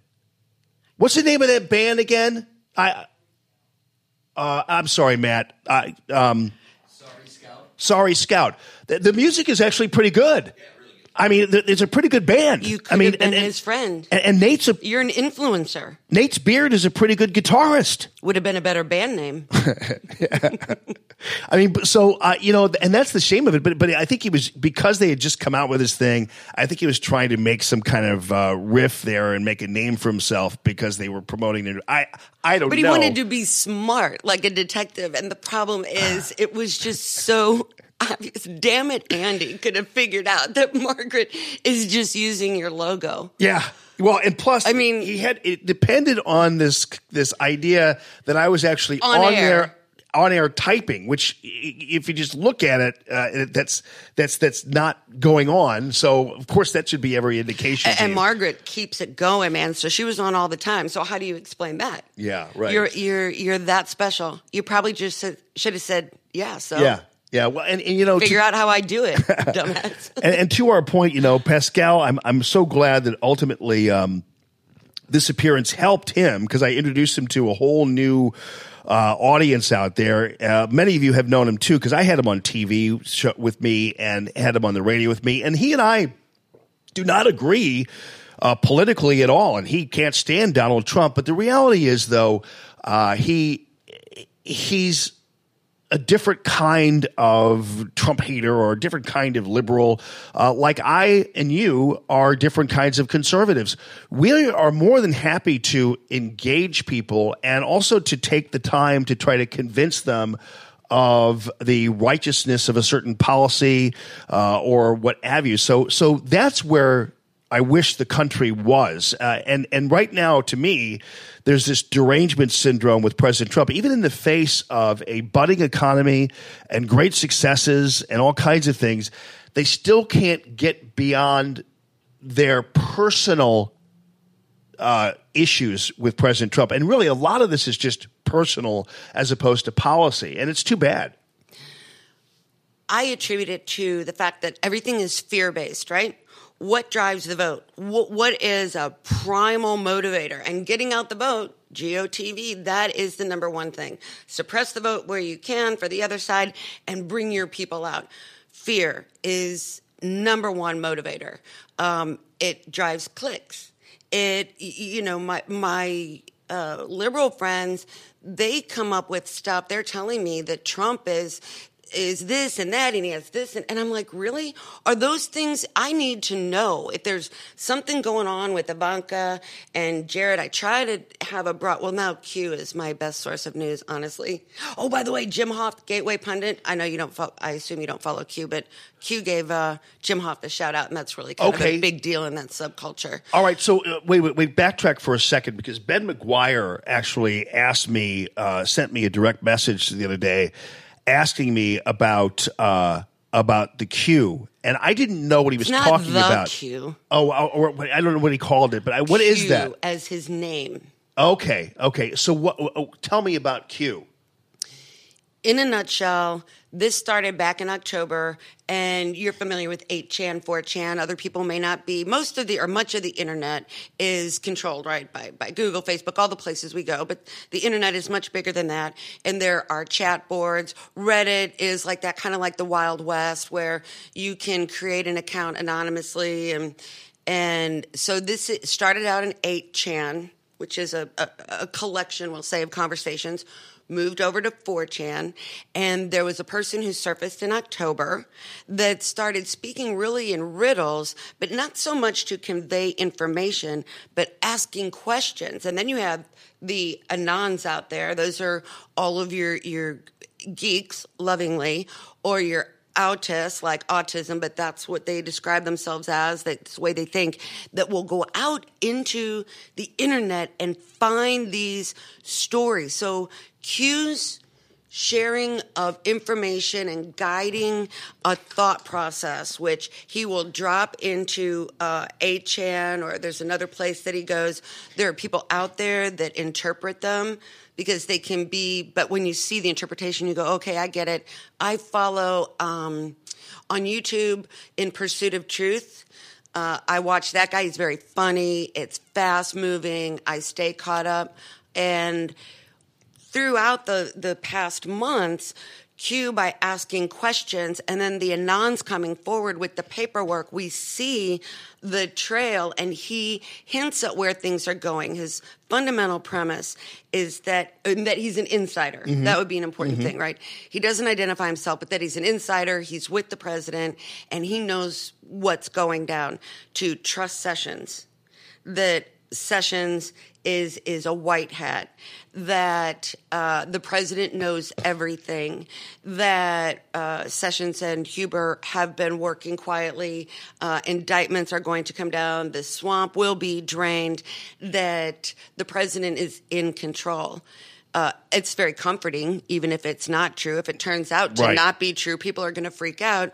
But Q is not um, putting forth conspiracy theories or anything like that. He asks questions, and when you see all the information that that is out there, and you start connecting the dots, and there's there are things that that I didn't even know happened. Right. Um, right. Well, I, I, that, that's interesting because I think think, think really the the YouTube channel um, uh, i i element is really important because uh, I, you know one of the things that we're going to be doing with Radio Free Allman 2.0 is YouTube uh, and, and and having a YouTube channel that we already have but we're going to be more populating of it and more active on it. And the show's going to be on it. Now, there were some people who were suggesting that I actually do the show live on YouTube instead of on Facebook. But I have a feeling there are a lot of people who still want the show on Facebook. Eh, So Can you not simulcast? I would imagine you can. Uh, Oh, and, so, and, and that would be that would be even even better. And so um, I think you know, but but the YouTube element is now uh, really a kind of a and and uh, get onto it now because eventually somebody's going to like they did with Twitter and Facebook. Somebody's going to try to get a hold of it and try to try to start manipulating that. Well, they're too. already having problems, and the same thing with the music and all of that. But but I, but could you even pull in Periscope? Right, Because right. they're they're also kind of migrating to Periscope. Your website, Right, I mean, right. they they're covering all their bases now because it's the same. Yeah. Well, and Maybe Amy's it pointing will out too, like DuckDuckGo is a new search engine. Is that right? Is that, Mm-hmm. I, and I- I haven't even. So there's a lot to learn about all this because you know. And to your point, it was interesting. Uh, the uh, last night, and, and I, I think Tucker Carlson's doing a great job. I love that show. And and he was I- I- his his little missive uh, about this. I think speaks to a lot of what we've been going through here in St. Louis, especially in the wake of my firing and all that kind of stuff. That in the end, it's true uh, that that that it's the it's the corporate world that is providing a platform for progressive terrorism, so to speak, uh, for lack of a better uh, of a better word. Whether it be in terms of trying to shut down voices, or as he points out, uh, using the social welfare safety net uh, to uh, Subsidize, subsidize, yeah, workforce. right, That's nice. exactly. Well, and, and keep in mind, and, and here's here's uh, uh, earlier in the week, and, And folks would say, that's mighty white of you. Remember that old saying? Right, well, that's yeah. mighty white of you. Uh, earlier this week, I pointed out some hugely disturbing numbers as it relates to illegal immigration and immigration and tech jobs in this country. And we were told a long time ago that technology and manufacturing, and all that kind of stuff, was uh, going by the wayside, and that Haji from India is here to help. And that's how it's all going to go down. The reality is, though, you learn that our own government programs, I'm talking about our visa programs, have created an atmosphere where the government is actually facilitating competition against its own citizens. Now, we're supposed to believe that all of the people from foreign countries here working in software development and in technology are here because they saw the Statue of Liberty and The they flag on the moon. wanna and they and they want to and they want to have a new life in America, and they're just like the Italians who came over in the twenties. When the reality is, they're actually imported here. They're recruited to be here by corporatists who are using the immigration system to create an entire culture and subset of low wage workers. We're also told, by the way, that oh no, because these people are uh, are smarter than other Americans, they're better educated. When the reality is, the facts do not prove that these people are, are sometimes even less educated in terms of schooling uh, than than Americans are, and so that's a myth too. So in reality, what's happening is, and this is why you have not gotten action by these dinosaurs like the McCains of the world and others in reformulating our immigration system with a focus on our visa programs. Now, President Trump uh, in the in the past has created this four pronged approach to immigration reform that not only involves the sanctuary city issue, but also involves a revamping of our visa programs because our visa programs now are not being used the way they're designed to be used. A company before uh, under law must prove they can't hire an American. They don't have to do that anymore. Now they're actually institutionalizing their hiring of foreign workers uh, through the visa program and through temp agencies that basically get a box full of these visas delivered to their doorstep every once in a while, and they start handing them out uh, to help corporations keep down their And I bottom wonder line. who owns the temp agencies.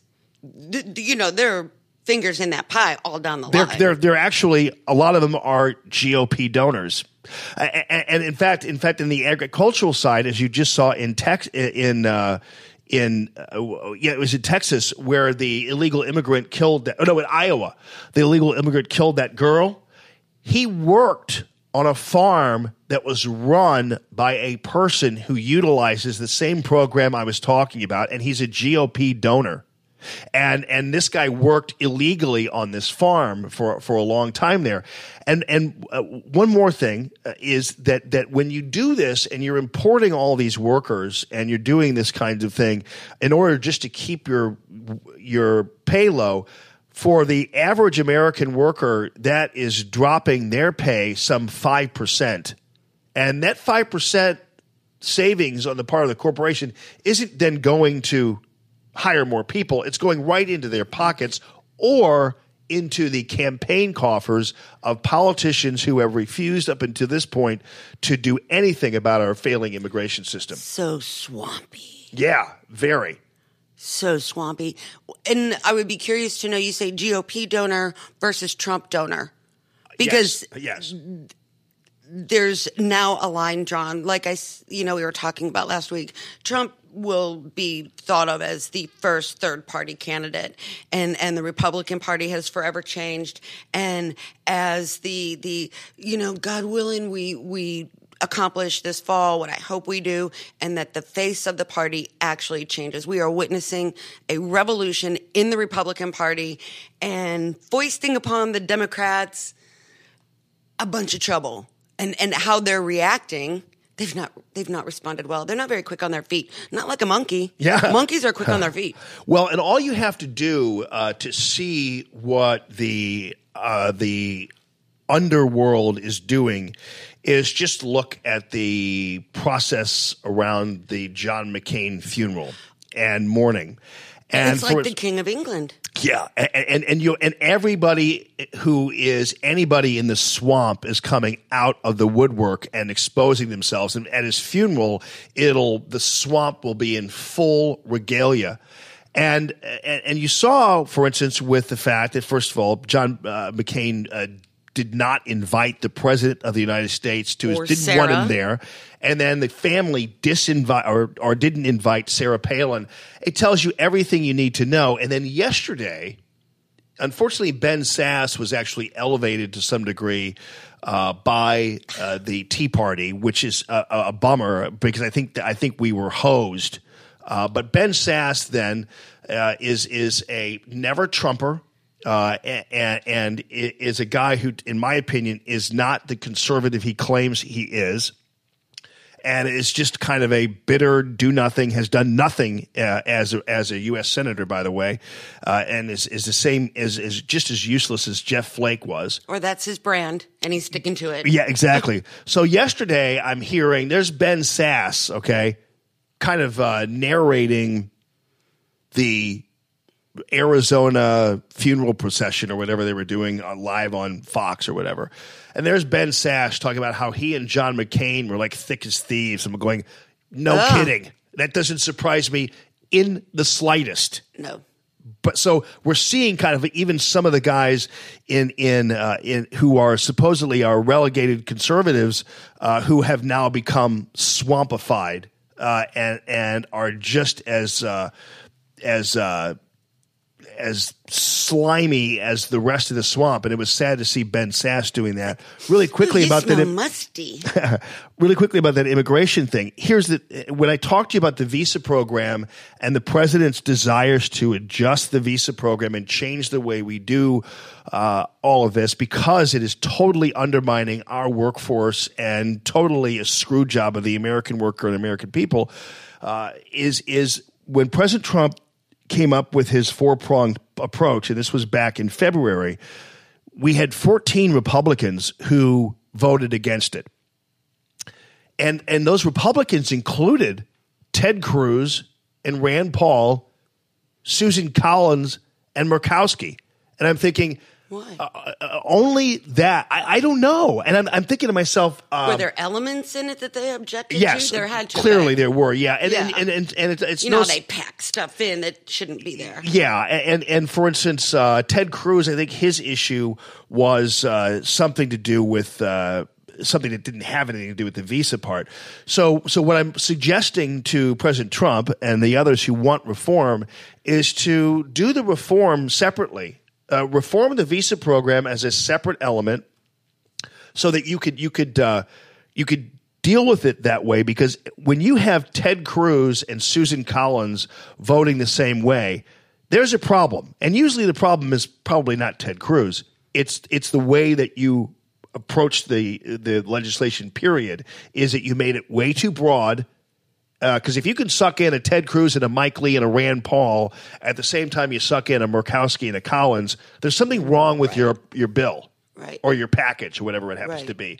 So I would suggest him doing that way because we de- desperately need this reform, and and and, uh, and President Trump is the one person who finally it. mentioned it. He he understands it.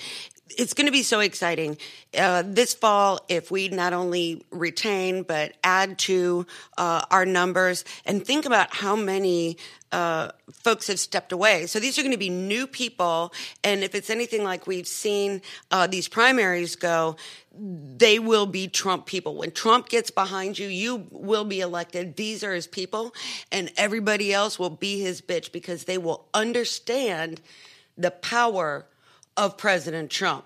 Like him or not, they'll understand that he's an unstoppable force and they will get in line. And I think that he, that we're going to see the rest of his term and, and God willing, you know, the, the next term, we're going to see those kinds of changes that are are uh, are obtuse to a lot of people, but they will feel the effects. Yeah, the next term. You know, I- you can't run on that because people don't get it. They don't care. They don't get excited. But it's like, don't you understand? This is fundamental, and that's why Tea Party was so good because the people there understood these these what might be minutia to other folks. So Yeah, well, and, and, and, and about 2020, a while back, I was uh, letting people know about some stats regarding the president's approval rating and uh, certain states that he won that Republicans never won before. And the fact of the matter is, the the President Trump is on a path to do exactly what Ronald Reagan did in 1984, and that is pretty much win every single state. And, and there's a possibility uh, in 2020, and I know this is kind of a stretch because uh, the only reason Ronald Reagan didn't win, for instance, Minnesota, is because Goofball was from Minnesota, Mondale. So that was the only reason why he didn't win it because because the, actual one of the candidates is from that state, and so otherwise uh, Reagan would have run the table. I think there's a strong possibility, given what we're seeing in terms of the economy and what we're seeing in terms of uh, of progress in this country, not only here but internationally, not only with trade but also with the economy, and not only with national security but also with uh, our other dealings with Iran and North Korea, that we could possibly see a President Trump who who wins every single state. and and and remember, Jamie, she will be indicted. And if I had to guess right or die, he, out of courtesy to uh, Senator McCain, held off. I mean, because we're right there, you know, midterms. It's time for this October surprise to start gearing up and trickling out. I would guess that he held off because we, McCain is at the center of it So you uh, at that you said center, this, you and I think this- he held back until he passed to save him in his Okay. last hours. Yeah, you said this last week that you still think Hillary's going to be indicted, huh? Absolutely, pick a crime, any crime, and and it's starting to tumble out now. China. Remember when he would bring up China and their stealing of of uh, uh, technology, Yeah, and it seemed yeah. kind of off the subject and and coming out of nowhere. Remember that when Trump and I'm not telling you anything you don't know. When when when Trump took office, they did not think she would lose. Uh, he now had access to all of this information, NSA, all of these things, and even when they tried to keep things from him while they were still at the top of their different agencies uh, and the president's daily briefing, it's all coming out now. China tapped into Hillary's email server, her private one, and they inserted a code that copied everything to a Chinese company. This is a fact. It's it's it's now all coming out, uh, and there's no way that these things will not be addressed. The president isn't going to say, "Oh well, you got me." I'm sure that there are very few people even taking Hillary's calls anymore, or Brennan's, or any of them. They no longer are there to protect her, and she counted on them, and and and they were protecting each other. And you've got the heads of all the agencies out, fired, resigned, whatever. They're they're exposed, and the president will take advantage of that. Whatever happened to those guys who were uh, who were remember the guys who worked in uh, at the Capitol, and there were a couple of brothers. Anwar, yes, and, Debbie and- Wasserman Schultz. Yes. Whatever happened to those guys? Because they were they were basically copying and and taking all kinds of things in the congressional servers, and I haven't heard anything about them since. they flip and sing. They, I'm sure of it. They made a deal, and I haven't followed this very closely, but the broad strokes that I understand is that they made a deal on a lesser charge, some kind of fraud having to do with the mortgage company. They are definitely um, cooperating. It's very, very serious what happened. They are definitely cooperating. That's why you don't hear from them. Yeah, because Where's they, Uma? uh, know, Scott Where's Weiner? uh, Scott points out that they were uh, let off with uh, time served, and so they didn't get on any one small on piece. one one piece. Okay, Right, right, right. There's well, even if they were out there. even they were let off with time served, that it could be an indication still that they were cooperating oh, somehow Oh, yeah, with yeah. somebody. So Because it should have been a lot worse. something was going on. And and and the the thing that I just don't understand though, and and and because again. Uh, you've, you you brought this up last week, and I think it's important to to, to note because because President Trump continually, like even one of the headlines on Breitbart today, is that Donald Trump threatens to get involved if Justice Department fails to straighten out. And so once again, he's making these overtures, and, and there are people talking about how uh, it's just a matter of days before Jeff Sessions is fired and all this kind of stuff. But you no, no. you honestly just do not believe that that's really what's going on. Not at all. No. Okay, I'm, I'm, I'm I mean, just- Jeff Sessions has had a, a, a he has a wonderful reputation that that is attested to in terms of his his immovability on ethics and and he was the president's early supporter. Uh-huh. And he is uh, uh, uh, uh, what I would want the attorney general to be. He keeps to himself. He isn't after the spotlight, and I think he and and uh, Huber are are working on it, putting it all together. There's a lot of moving pieces. You can't put something together like this and make sure that it sticks. You can't just go out there in front of a microphone and say, "Ah, we got it on you and you and you and you." They have to put it all together so that they can't they can't get out, so that the evidence is presented to the public. And and there are people that will say that's the point of Q. The Q is there to gather people in, to keep them informed, to keep their eyes on what's happening, so that when it all comes out, we already know that that it's going to hit the fan. yeah. Uh, but enough people will be red pilled, as they say, to, and they're waiting for it. Right. Well, I'll tell you, uh, you know, and, and if we're going to just kind of wrap a bow in here, because I'm going to just take a quick little uh, break here and pay some bills, but I, I do want to uh, let you know that it just so happens that we, the, the conversation now has gone full course regarding the visa program and everything else, because and and to Jeff Sessions. So to his credit. And to his department's credit, I was just telling you about how these visa programs are being abused. And lo and behold, uh, they just arrested this uh, Indian CEO uh, when he flew into SeaTac Airport and charged him with using the H one B visa program. Uh, that's that, that's that's the program that the, the tech program. There's the H one and the H two. The H two are the agricultural ones. The H ones are the are the tech ones. And and the H one is where you see a lot of the abuse. And so there was investigation, and um, there's a lot of fraud and corruption in this Indian dominated H one B visa worker program. And I don't They know whether got them a little canary. yeah. That basically. Yeah, and I don't know whether you remember when Hillary was over in India a long time ago. And remember when Hillary she ca- talked about us. yeah, well, Hillary came over to the Metro East and talked about killing coal jobs. Well, at the same time, she traveled over to India and described how she was going to pave the way for this uh, international transference of jobs and be and, and and create this global economy in the U.S. And so she was poised to actually Pre-election, I didn't hear that.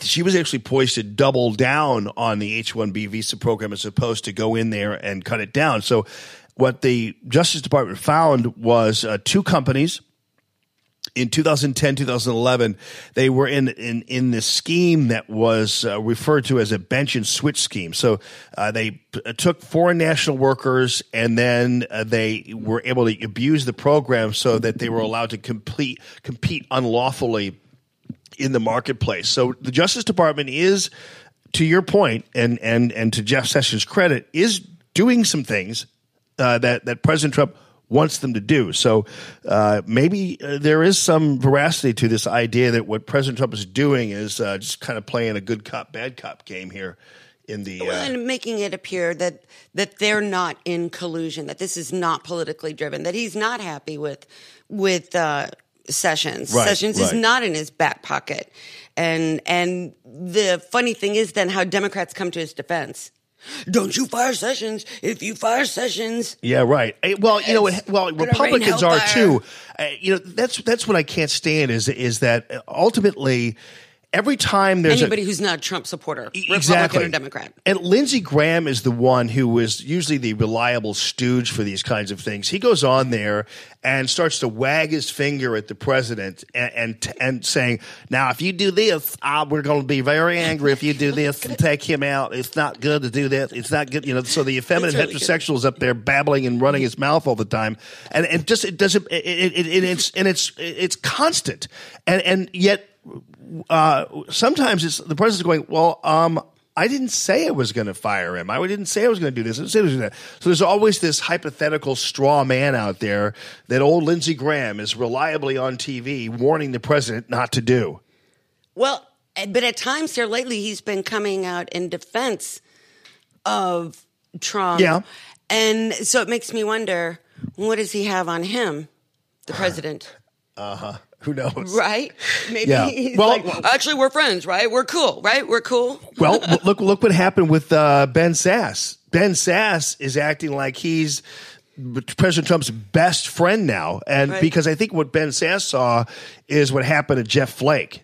And that the never Trumpism doesn't help you along the way. And there are people in Nebraska sniffing around uh, to primary Ben Sasse, and he knows that. And so I actually hope he is primary, but uh, but there are people sniffing around. He knows that. So he, him, him getting on the president's bad side is is And is his brand is thing. losing its luster. Yes. We talked about this last week, right? The the trend, whether it's large or small, for never Trumpers to start moving over because after all, they're happy. Yeah, yeah. Uh, And so what's he going to do? He wants to stay on TV. He's got to have a got to have his shtick. Yeah, you, you got your book published, and uh, now do something for the country.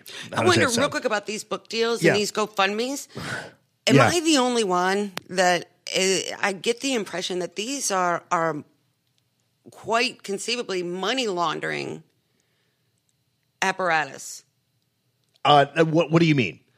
Well, you know, you publish a book and all of a sudden it, it, it, it goes to the top and all this money is coming in. Who's to say, especially it's Amazon, that this isn't just a way to funnel money to that person?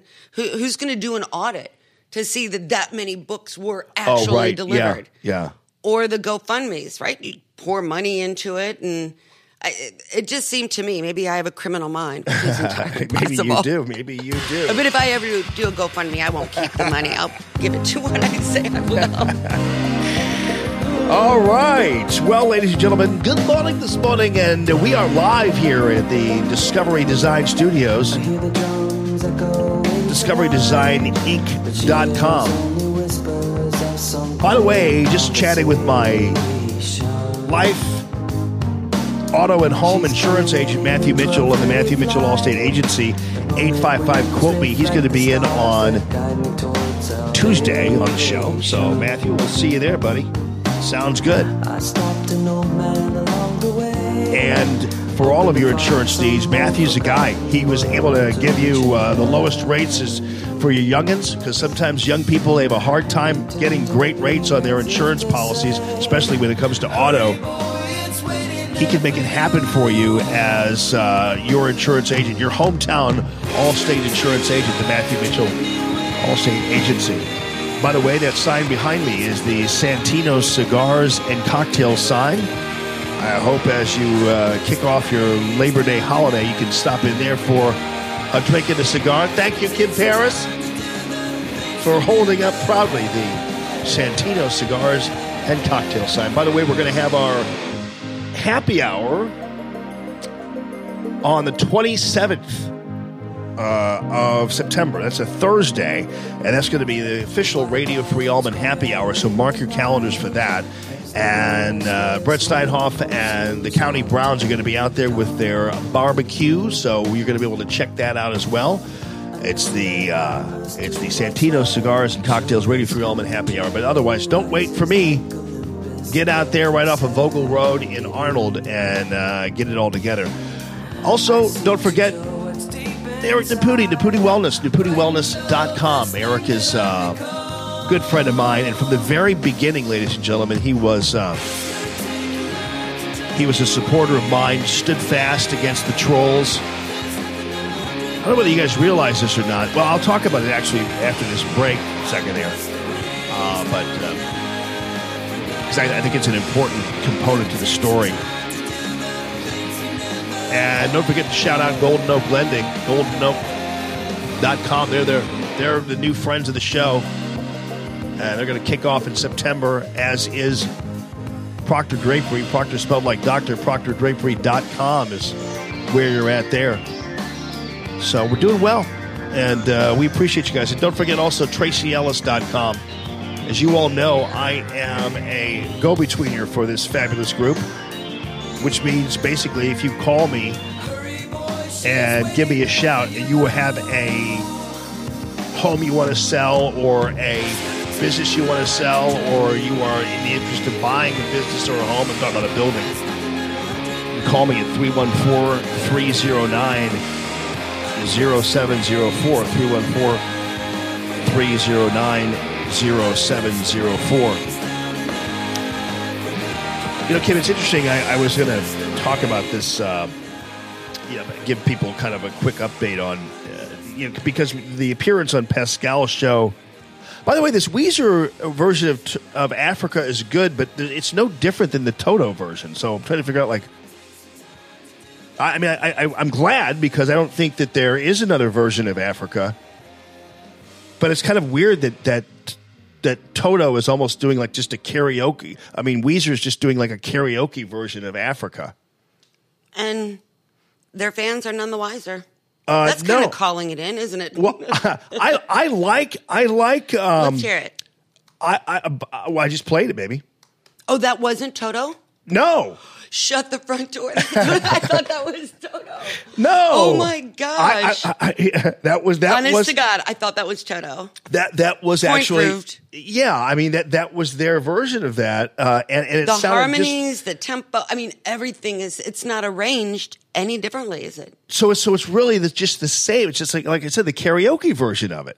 Now keep it. Now you know you want a real, you want a real different version of Africa. Yeah, I do. You want one Yeah. that actually. This is where you're going big or staying home. I'm talking Yes. about if you're going to redo Africa, Are you tough enough? you have to be uh, you have to be like Bob and Bev. Bob and Bev. Is Do this it a folk version? No, you got to be like Bob and Bev and redo Africa, and and that's when you're really kicking it in here. That's when you're really doing something important for the world. Right? Just just kind of You know, stitch a Jimmy, little bit. we could do that. You, mean, Gia, we could get the Okay. mayor in here. I hear the drums echoing tonight. That's my part. She hears only whispers of some quiet conversation. God, this is this. And, and look, they got the video backdrop, but they're doing that on a green screen. They put a lot of work into this video with wild animals. I love Bob and Bev. So they have a channel. They do other songs. Oh yeah, do they do other songs? How many? And she's a really good singer. She just nails it.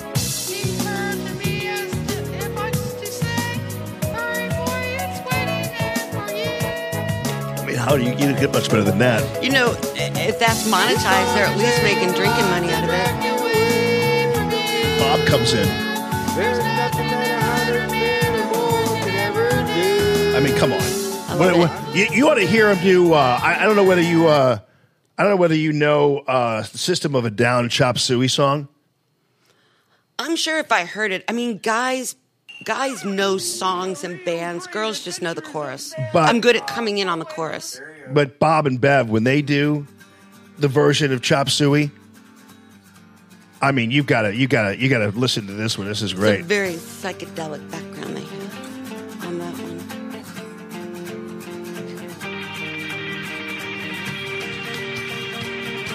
They're great singers. Stage presence, Some impressive. of you, when I look at them, That was exciting. and they do the video, stand in front of their green screen. Yeah. You know, Yeah. here I'll move it for you. Listen to them.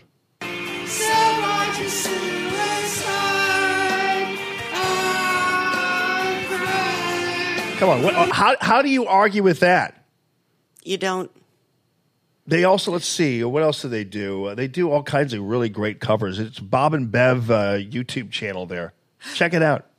a good cover that became its own standalone version. The Hawaiian guy that did Over the Rainbow. Oh, you mean that? Uh, um, yeah, that guy. I know who you're talking about. But that's a version. I have it. Hold on. What? I said that's a version that I really enjoy. It's different and it's its own song without changing it up too much, but the way he does it, his voice, his. You snickered. You don't like it? I didn't snicker. No, I'm, I'm, finding it for you. I have it. I have it in my library. One man's snickers, another man's chuckle. I'm sorry. I- I, I, projected had, I was just looking you. it up in my in my. I already had it at my chuckled. fingertips. I didn't mean to project. This is Israel. Like Hawaiian names, my daughter lives in Hawaii now, and and I can't remember which island. I know it starts with a K, but they all kind of sound the same to me. It doesn't stick. It's a good point. This is a really. This is actually a good version of it. Stripped down. It's too bad Don Ho didn't do this. He could have done this. So I um, want to kind of give an update on some on, on some things regarding the court deal that I think you'll find interesting because we are uh, we're kind of looking uh, right now dealing with the whole contract issue and everything else, and so finally I have had the first uh, the first um, example of where this non compete that we are uh, trying to bust out uh, has uh, come come come back to haunt haunt me. Because I have a non compete in my contract, And, and, this is uh, competing. I am uh, no. I'll just I, I'm sorry. I, I have a non compete in my contract, and I, I love a good am uh, in the end in terms of. Uh, it, basically, it keeps me from working at another radio station. And, and it's interesting that that the radio station would. I mean, you, to a lot of people, it's very confusing because it's like, wait a minute. So, so they fired you. You apparently weren't good enough to work at their radio station, but now they're they want to prevent you from working at another radio station.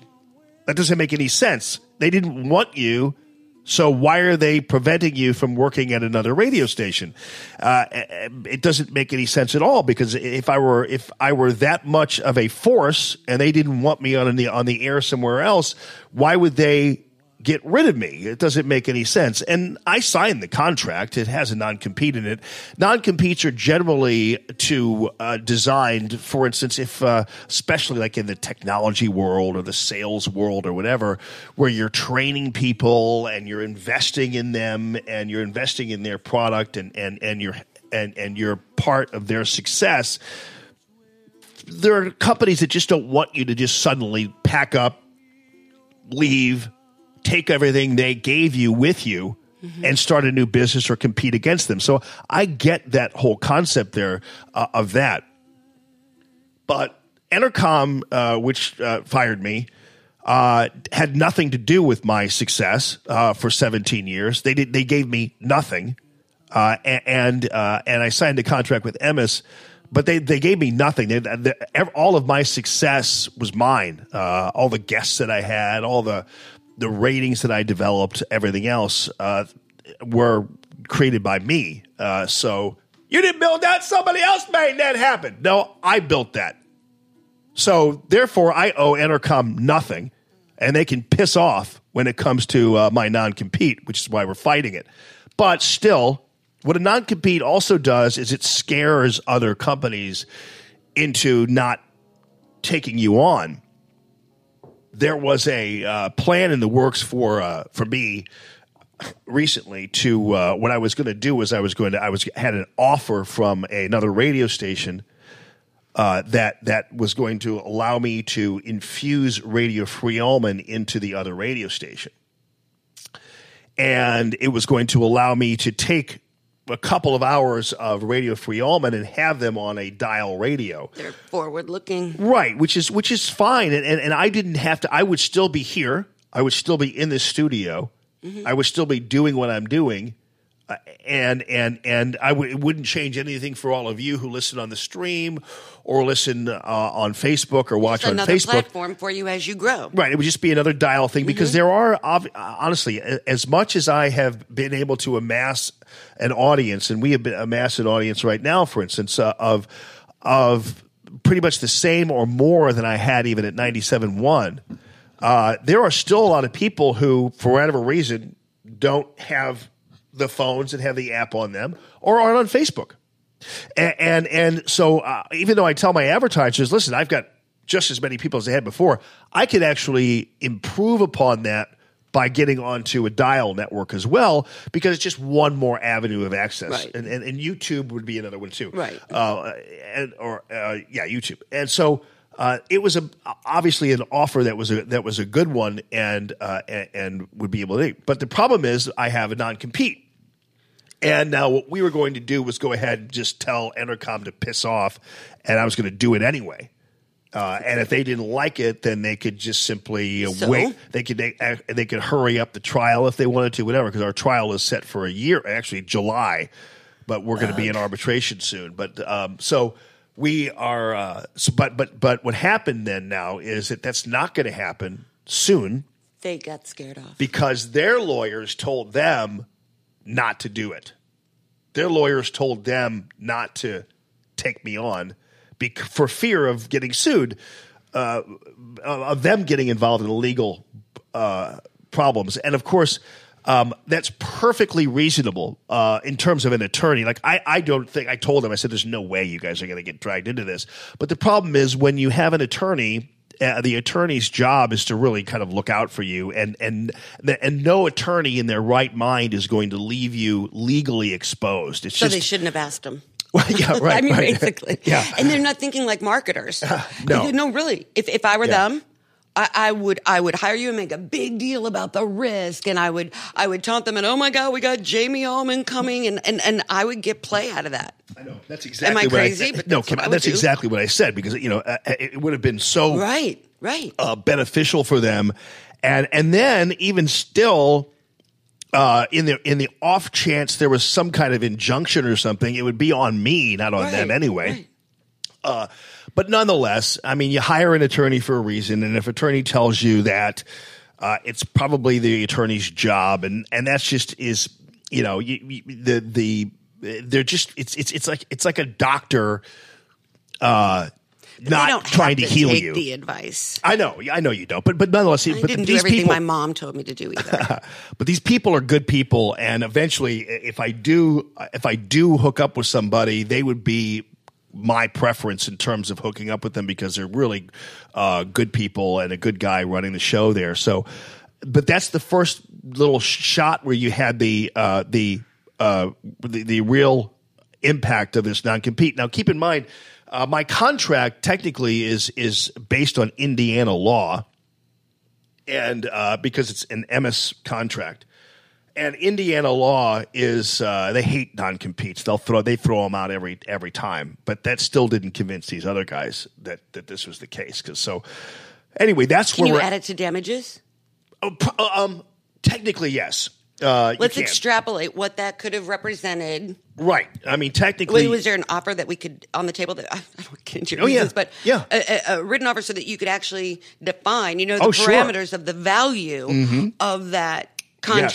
Yes, absolutely, absolutely. So uh, that that comes into play, uh, and and that's but that's the update on that because there, there were some people. Yeah, I know you're right. So there should have there, there were some people, and then and then I mentioned Dr. Naputi. And this is where the second component uh, uh, comes in. This is where the uh, the second element of the fight. There will be a, then a third one because this fight is coming in in phases. I love it. But uh, Eric was telling me the other day, uh, uh, as we start to, um, as we've talked about this movement that occurred uh, to get me off the air, that was begun and overseen by a state representative, Stacey Newman. And her dumb stepson, Drew, uh, worked for a place. He's a software engineer. And um, and and, and it's interesting because one of the benefits of the whole Golden Oak lending dust up Yeah.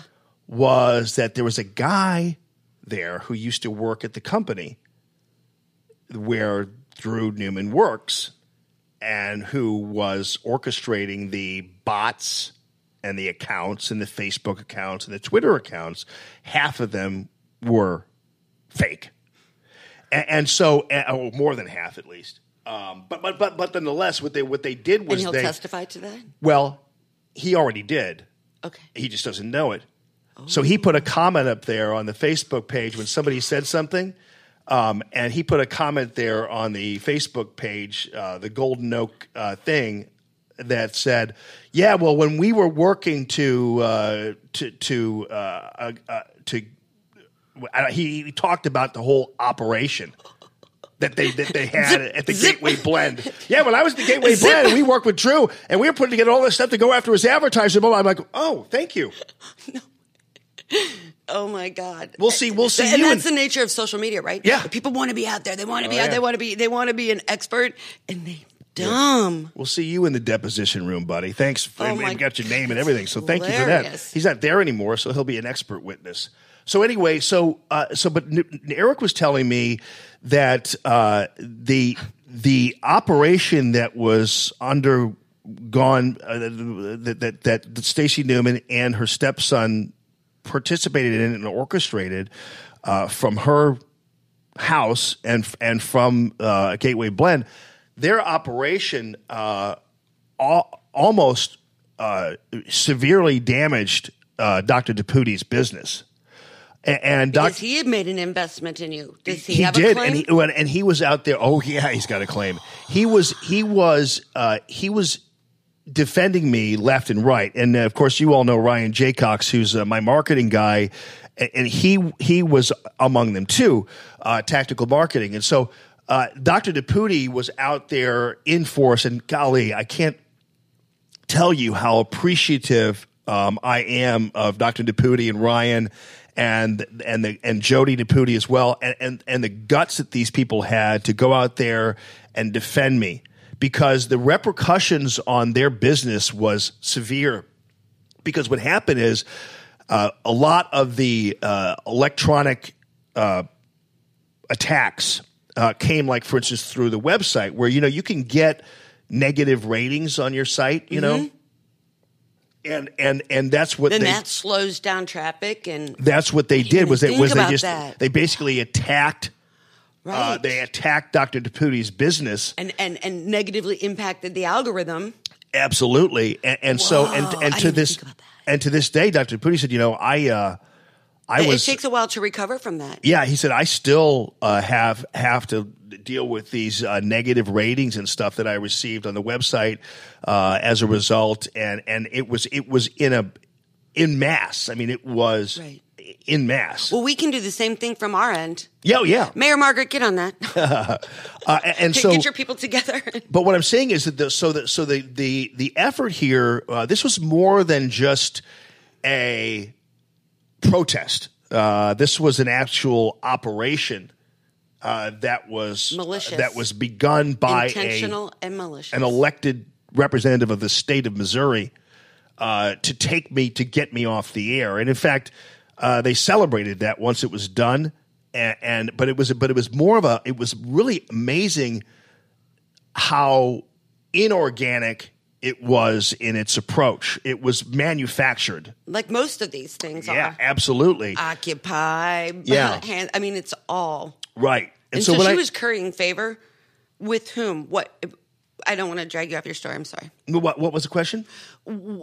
I I knew the outcome and I knew when it was happening, but but I'm not clued into why she did this. Is this a personal vendetta and she's just, you know, using the hammer of her Well, as I pointed out on Pascal's show, and I pointed out to you all before, it had nothing to do with David Hogg and everything to do with my support of Jeannie Ames on the Parkway School District Board elections. Okay, I missed that And part then. I'm that- sorry, That's what I it had was to all get on about. a call. Yeah, that was it. Was all about it. Was all that, that. little Parkway cabal over there. Yeah, See, that's somebody when they've got a little bit of power. Yeah. Mm-hmm. And they've got their little fiefdom. Unbelievable. That's Yeah. Mm-hmm. not even worth the trouble she's getting into. I mean, No, it certainly won't be. But uh, yeah, so that that that was was all about. So they they didn't care about David. And and I told Pascal and I and explained to you folks. And sometimes some of this stuff you haven't heard before, and if you have heard it before, I'm sorry that I'm repeating myself, but. Um, one of the things that that uh, that that's one of the reasons why David Hogg himself didn't say anything about this, even when he was asked about it, and didn't tweet about it, didn't make a crusade about it, even though he probably easily could if indeed it were true that I threatened. He doesn't to- hold back, so No, I'm he surprised. I know. I He- know. he's happy to. Yeah. And so, back. so he he basically, uh, when asked about it, he goes, "I wish people would focus on other stuff," because he knew, uh, and, and he had people telling him what the real story was here, and he knew He that this was not about in. that this was not about him, and so he wasn't going to participate Hmm. in in that in that whole thing. So that's that's interesting. But but to my point, the reason why I brought it up is because uh, when I mentioned Dr. Naputi as a as a uh, as a Stand up guy. guy and as a supporter of the show, he really took a huge risk in in helping me out, and and, and he also uh, took a huge hit in helping me out. And so, uh, like all the people who are supporting the show, uh, they've they're getting people attacking them and that kind of thing, but they've resisted. Uh, Golden Oak was a perfect example of that. You all came out, and and Golden Oak was like, you know, and and that was a great showing. Uh, uh, but uh, but nonetheless, it's still these people still take chances, and I'm I'm really proud to say that uh, those who support the show, I hope you will then reward them with all of that. So that's the story.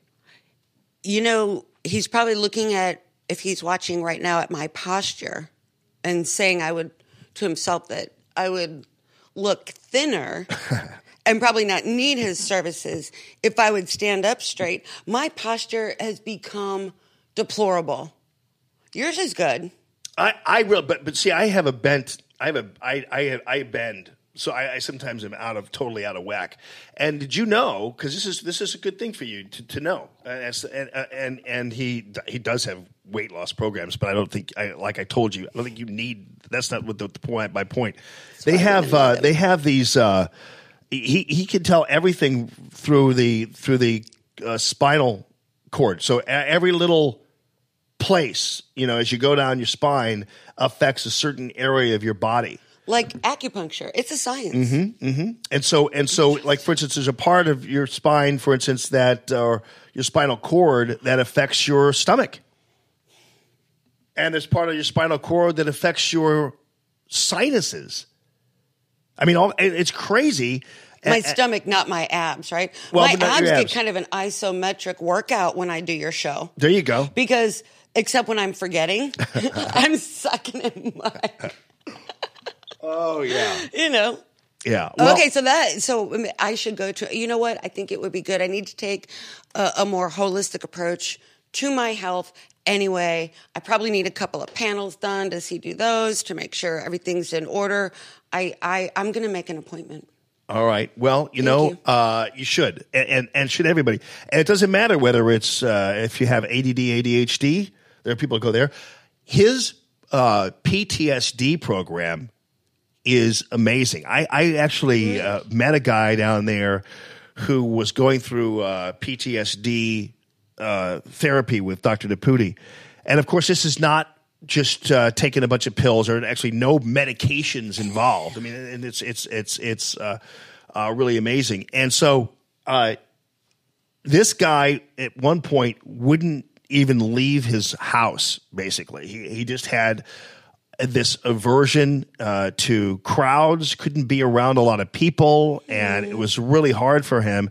And there he was uh, at the very busy Dr. Naputi clinic, and and and it's it's great because you go there and it's just like this. I don't want to call it a factory because that's not really what it is, but it's just it's a it's buzzing. There are all kinds of people around, and they and they're all energy. happy. Absolutely great Feel energy. like you're walking into a circle of good energy. Right, exactly. And so it's it's really it's it's really cool. So anyway, uh, he he he can do anything for you, and and it's done a lot for me. All right, so today, did you see Chuck Todd? I've been wanting to get to this. Um, you had talked about an October surprise or whatever. Another eye roller. Yeah, I know. Chuck Todd. But but nonetheless, they're on MSNBC and, and these guys and see if what if there isn't he's he says there's going to be a possible bombshell today and I'll just kind of get get through this in a second because I have to get through the ads first. See, I don't know. that What it- side. do you ever go to? Do you ever go to like Breitbart too? Okay, and Mediaite. Mediaite has the ads, but but Breitbart eh, has gun ads every time we see a uh, see something, and I love that every time we go to a liberal. Time now for the lead panel is back. Sahil, Daniela, and Brad. All right, the president. We got. More. I love these panels because I never know who the hell these people are. I can't get past his porn goatee. I know. Well, it's to cover his double chin. So that's why a lot of people do that. But nonetheless, no, I don't know who these people are. Well, they don't like they don't like Trump. I can be sure. of Right. that. I mean, well, I mean, but but when I see them, I'm I'm always it's like confused you're really scraping the bottom of the barrel for experts if we don't even know who they are. well, it's because I, I, they do this on CNN all the time, and they have these people up there. I'm like, wait a minute, who are you again? I have never heard of you before. and they speak with authority. Yeah, here, Now listen. the lead panel is back. Sahil, Daniela, and Brad. All right, the president. We got more. Sahil, Daniela, and Brad. Who? Anyway, Anyway, what you guys do at the wire service? Sound no, like you're just karaoke dribbling it out. You know, we in the we just put it all out there, will you? But anyway, you dribbled it out. We got a little bit more, which is here's what he said about the Mueller probe. Uh, we'll put it up on the screen here. I view it as an illegal investigation because great scholars, that's his quote, have said that there never should have been a special counsel. Um, and this was an answer when asked if he would comply with a subpoena from Mueller. He said, "I'll see what happens there." Um, by the way, Chuck Todd, uh, since we we get all cosmetic about it, uh, he also Because we're so deep. he also I know. I just want to So I just want to do one more thing here. So he also shallow. What? I know he also uh, cheats a little bit on his hair, like uh, because he he combs his hair forward Oh my god, like Caesar, like uh, to create. Yes, he combs his hair forward, which is cheating. it's so not hot. I don't, you know. I mean, I mean, even Clooney could not pull that off. No, I know. If George Clooney can't do it, dude, don't try. I remember Clooney tried, didn't he? yes, it was Yeah. bad. Yeah, I know he did. He did the only other one is Trey Gowdy. Trey, how does how does Trump get out of the house? Why does Melania?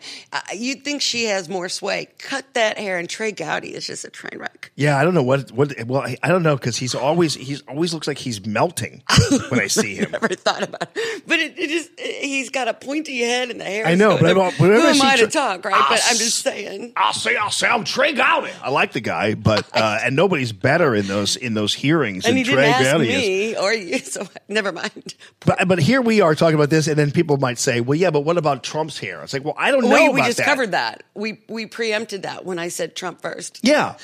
Yeah. But, but I don't know. I don't know what that what that is because he because uh, what's his face touched it on TV. Oh, it's real, but what I understand, you've seen it fly up in the wind. Yeah. That he's actually covering a bald spot in the back. But Oh. if I were him, I would just shave my head and go full on Lex Luthor. Yeah, wouldn't that be funny? It would be awesome. Just just do it. Just do it. and and then and then when he when he does his uh, news conferences and things like that, he sits in a big chair. Yes. Above everybody. A little dog. Holds a little dog. I'm going to the the wall is going to cost ten trillion zillion dollars. We're going to lower your taxes ten point five zillion tillions. um, that would be the master troll move. Oh, he would just it would it would people would flip. Do you ever feel like sometimes he, he it's like he's in on the joke? Not that he is a joke, but but like No. I, I almost sometimes feel like he's got his tongue in his cheek. And, and just to not bust out laughing because he knows the impact that he has. Yeah. And their wigs are all on fire. And and I think half the stuff he says, because you know he's known to have a very self deprecating sense of humor. He does. Because I'm one degree of separation from him in 12 different ways. And that, and that's what they all say. I'm sorry. Well, he's also uh, he's a lot more humble than people Yes. think he is too. Yes. uh, because I remember one time interviewing him for my television show, but it was a it was a phone interview. You did. How wonderful. I missed that. It was a phone interview though, and so it was right before the Missouri primary, uh, right before the election actually, and, and and he kind of it was kind of off air, and he said uh, he and we were just chatting before we actually began the interview, and he said, uh, "So how do you think we're going to do there?" You know, it wasn't like Awesome. we're going to whip, we're going to wipe that. You know, he was like, "So how do you really think we're going to do there in Missouri?" He wasn't sure. Connecting with you. Yeah. Yeah. He, and you I mean, he felt was- that he really did care what you were going to say. Absolutely, he did, and and I, I remember meeting him after the event at the Peabody, um, and, and he was the same way there. He just was. He just would talk, chit chat, look you in the eye, ask you a question. It was pretty. It was pretty amazing. Uh, but no, he the, could but, pull that off. yes, but the image of him, like, yeah, he, plus the only thing about it was like him wearing sunglasses while he's sitting in his chair Just own it. really dark. Now, one of my favorite memes that I put out before while during the primary, and and and pardon my language if you don't if you don't like the language, but it's a it's a meme of him. He's sitting in a car. And he's got and and and he's got his his his arm outside the car and he's holding a firearm. He's holding like a forty five Magnum, you know, and he's like and and and and underneath says "Get in, pussy." Yeah, like love- right, 'cause love it's, a, it's a takeoff on a meme of a dog driving, right? And get in. I forget Well, the it was joke more, on that, no, he, it was it was more like him saying he's he's a gangster and he's like you know get in because because you come along with me for the ride is what he's yeah. saying you know But, but there, there's a meme that preceded it, an old school Oh. meme that had a dog. It was the same premise, and so that makes it even even funnier to me. yeah yeah but it's when you see it, it it's yeah it's I know Or Space But Force, your mission is to go out and grab the universe by the pussy. it's like sign me up. I so want to be in Space Force. I know I, I and I think I think that's why And, and know, that's a joke. How could anybody not love him? We love him for lots of reasons. The dude bangs porn stars and he wants a space force. What's not to love? Well, and and and and because because so much of America is so beta sometimes uh, and that that they're they're intimidated. I mean, how, how many times have you heard people like you know? Here is a guy who has been in his first six hundred days in office.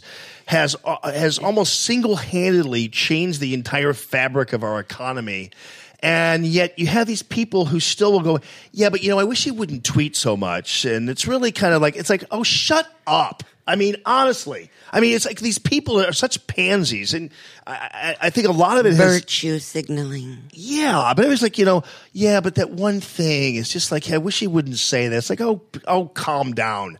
I mean, people are just so. I mean, it's it's so weird that the culture we live in, where uh, where we sit there and we'll go to a we'll pay seven dollars to see fifty people shot in the head in a movie, and yet we're offended by some tweet that the president reaches out. To. I mean, it's just it's so the society is so weird sometimes. Any of the past presidents, that's how people speak. It's just this one shares it with the public. I mean, Hamilton, what he got into a duel, right? So that's life. He just shares it, and that's one of the reasons I think we like him is. Uh, comfortable or uncomfortable with what he says, I believe that he means what he says. I believe he's transparent. he's got some balls. And you know, and, Yeah. and you know, by the way, Truman was kind of like this too. You know, I, I hope you know that that that that you know. At one time, a reporter said something about his daughter or something.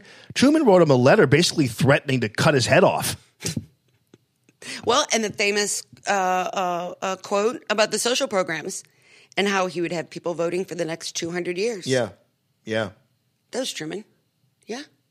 And I heard that little dweeb yesterday. Ben, Or was it Johnson? what did he say? Who, Johnson. I'll keep, uh, this will keep uh, them on voting Democrat for the next 200 years. oh yeah, That was, was it Truman? I don't know. Somebody can help us. in But here's but here's here's here's the thing though. Here's here's the uh, here's the thing. Yesterday, I'm hearing this dweeb Ben Sasse waxing poetically about John McCain, and it was so interesting how uh, Ben Sasse talked a lot about John McCain's bad temper. Like how he would yell. He had a sense of humor, but he also he would yell at a whole room full of people and then like walk out type. and come back in. But it's funny how that that's apparently a virtue for Ben Manly. Sasse, and and yet when Donald Trump acts in a fashion where he tweets something or whatever else, he's gauche and he's uh, down market and he's uh, unrefined and he's not presidential. But apparently, to be an a hole like John McCain, if it's John McCain, then that's perfectly okay and you're lauded for it. I don't get that. well, because his brand is never Trump. So Yeah, I it will always defy logic. Well, thank you. That was a good answer.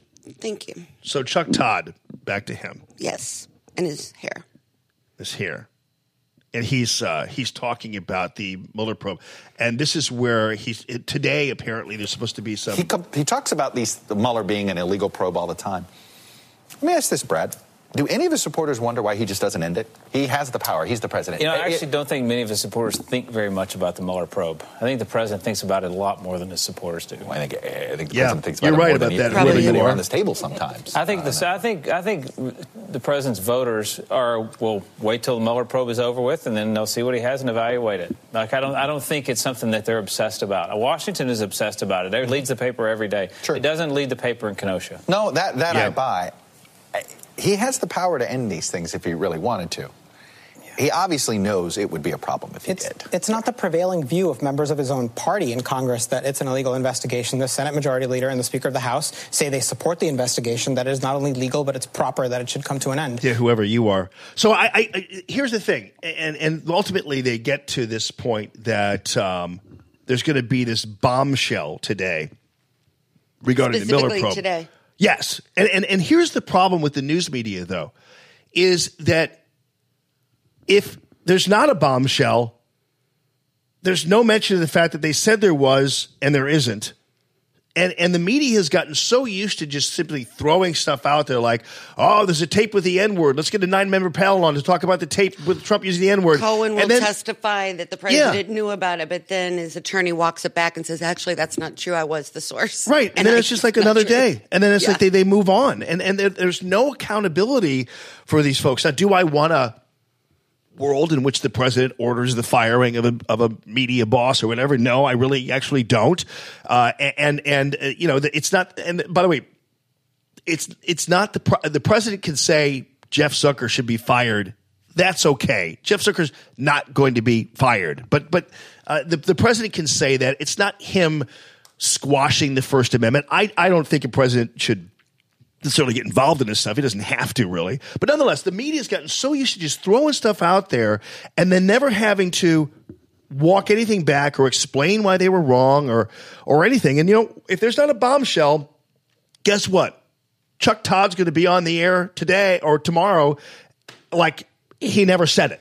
Do you think that's the point, though? Just saying it and bombshell is what resonates, and it goes in the the category of bad president. There's a bombshell. I missed what it was because I wasn't following the news that close, but they had a bombshell. He's a bad man. Known him. Well, been no. It's like Cohen coming out there and saying that. That's What is what, the la- sticks with the people they need to stick with. It, we follow the news closer, though, so it makes no difference. Yes, and I think that one guy, whoever he was, um, did did point out something right, and that is that most of us, whether it be the Mueller probe or what, uh, you got to remember a lot of people hear these names and hear Cohen and uh, Lanny Davis or hear Manafort or. Uh, or or or whatever, and they don't even know who these people are. And it's not because they're stupid; it's because they have better things to do, and they don't care as much about this stuff as other people do. When you're obsessed with trying to bring the president down, of course you are. Uh, you know, you're, going to obsess over any negative thing because you are trying to push an outcome. But most of us, I mean, most people are just getting along with their lives and doing their thing. Jimmy, our our revolution within this party has made, like I said, and you agree, such a mess of their party, and the the more outlandish this becomes, the the more likely uh, the margin of win is going to be higher than we even anticipated this fall. Yeah. because of fear, fear that they will be in charge again. Right. Because we do pay attention and, and we're the ones, and not just Tea Party, but all the woke people, we're the ones we actually vote. And that's the difference. Who's going to take off work? Who's going to know it's the day before, uh, not the day of? Who's going to take off work? Who's going to stand in line? Uh, as a group, and, and, and I don't say Republican, we're, we're uh, our own third party, whatever you call it. Uh, we're the party of Trump. We brought him in, and, and we're going to keep him in, and, and we do vote. Yes. It's a lot different than getting out there with a mask on and, Yeah. know, expending some of your rage. No doubt. And, and I think, you know, locally, we haven't done much with this, uh, this Senate race right now. Uh, I noticed uh, that the that the Post Dispatch is now obsessing itself over fact checking all of the Josh Hawley ads and those kinds of things. But I thought Hawley made an interesting point the other day. And although this was seen as some kind of scandal because they uncovered some tape where he whispered to the pastors that he believes that this whole uh, ban on uh, churches getting involved in politics should be lifted, you know, the IRS ban and everything The else. 501c3 designation. Yeah, and, and and I pointed out yesterday. I said, you know, um, Josh makes a good point about this because if it's if the IRS rule is not being enforced uh, evenly, then it shouldn't be there. And and the, and, and to to my point, when I uh, when I bothered people and and and annoyed people with the Hillary Clinton uh, "I don't feel no ways tired" soundbite from the church, Hillary Clinton do that. But but I guarantee you, you get a Republican out there who is uh, who is out there and, and speaking from a pulpit there there will be cries and protests about the separation of church and state and everything else. And so these churches have always allowed Democrats to come in and speak to them. And of course, there's usually the it's always the white politician exploiting. When I, I'm wondering when black congregations are going to finally get kind of the point here and say, "Don't you realize you're being used by these?" White liberals, like when Steve Stenger comes in and sings "Amazing Grace" at your church, you do know that he's just simply uh, using you uh, and, and and in fact demeaning you. When Hillary Clinton goes and, and reads a poem like just like an old uh, crop share worker or whatever, it's like okay, that's insulting to you. That shouldn't be something you're clapping about. Stereotypes. Uh, absolutely, Uh, but but but all I'm saying is though. Uh, there's a religious freedom element here. I I do sometimes wonder. Uh, I- don't think that I do sometimes wonder whether or not we ought to just simply scrap the rule altogether because it's not being enforced fairly. And and, and for that matter, some people say, well, why are churches uh, uh, exempt anyway? Well, because you can tie it directly to religious freedom uh, and and freedom to assemble and freedom to worship. There's no reason why a church uh, when it collects funds from its congregations or its parishes should be taxed on those funds. I mean, to me, that's a that's an infringement, and so I'm perfectly able to defend the tax exempt status of a church.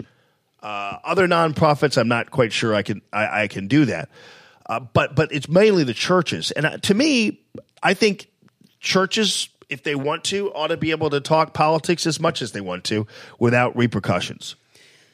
The problem becomes uh, defining political speak. Uh, and and the tax exemption too. Think about how our churches are increasingly marginalized. You know, there was a time not that long ago. I was born and raised Catholic as well. Both of my children, I sent them to Academy of the Sacred Heart in St. Charles, um, where the churches, not the state, provided the charitable uh, Yes. uh, w- whether it was hospitals or feeding people or housing people. And so, you know, hard to pick a fight eh, when their monies are going to that. And I think that the churches still would, but for the fact they're marginalized. Um, and with respect to how you define political speech, I think I would call have Bible, will travel, uh, my my church home, although it's been a while since I've been there. Sorry, Pastor Pat, but I do watch him online. He's he's all electronic now. But Get your hands up that microphone. There you go. but monkey. I'm just giving you a tip. yeah, it's uh, something to hang on to. Um, thank you. Just, just, just Um, so the uh, with Pastor Pat, it's a biker church. So uh, he's very clear in his politics. It's a biker church. yeah, yeah. Wow. So That's pretty cool. Have Bible will travel. Pastor Pat uh, started it actually in the biker bar down there on St. Charles Rock Road. I That's love torn it. down. Um, and they have. Is this a Catholic church? no? Oh, okay. It's a Bible based church. Oh, nice. Okay. Uh, but Pastor Pat is very, you know, pro American, and the and the groups that that uh, are housed there at the church. I think we even have a three percenter group, and and so the the political viewpoint is very very clear and Yeah. very clear in his preaching in all America, and and uh, and so who, who's going to find fault with that then? Yeah, that no. you, you know what? You're praying for the president. Right. Yeah.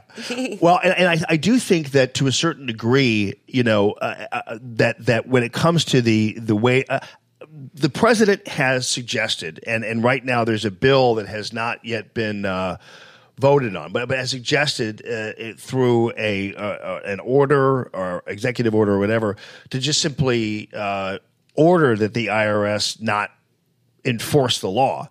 But there's also an effort right now that actually hasn't been voted on yet to just simply defund the IRS process of trolling churches for their uh, their political commentary. And, and part of that is simply because it's the IRS's own damn fault that they're in this situation because they're not like like we we saw them going after these uh, conservative organizations, you know, these, these the, the the conservative nonprofits, and they're they're just picking on them and not picking on other people. So if you're not enforcing the law fairly, Like Clinton Foundation. exactly, then then you know what? Then then then forget about it. So I think that's a good that's a good thing. Uh, Hawley. So how do you assess Hawley's uh, performance so far? Because our concern was that Hawley was going to slow walk this campaign because he was really lazy in the primary. And uh, unfortunately, much to our chagrin, uh, it, it didn't. He didn't seemingly have to work for it. Now, uh, is is is Hawley the nominee, and do I support him? Absolutely, but it was a little. It was a disappointing event, I think, in Missouri politics. This whole primary operation uh, because there were a lot of people who just simply were ignored, who were important people uh, in this movement who were just simply ignored. And it was kind of uh, frustrating to see that uh, being ignored worked. Uh, and and that's that's not the way we like to play.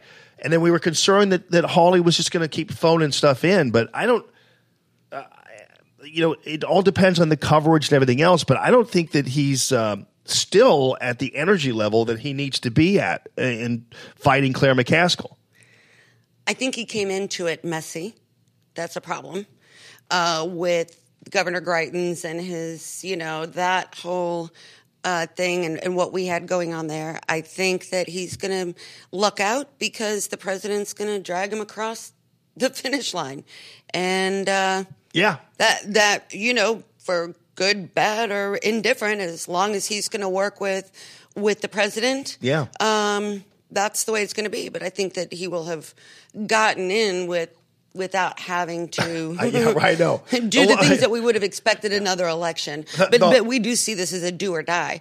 And and Claire, I mean, you know, But yeah, Hawley's the luckiest man Yeah. on the planet. yeah, definitely. There aren't many people who could basically do nothing yeah, and basically almost be gifted a U.S. Senate seat. yeah, like. Not a lot of charisma. You don't even look like a senator.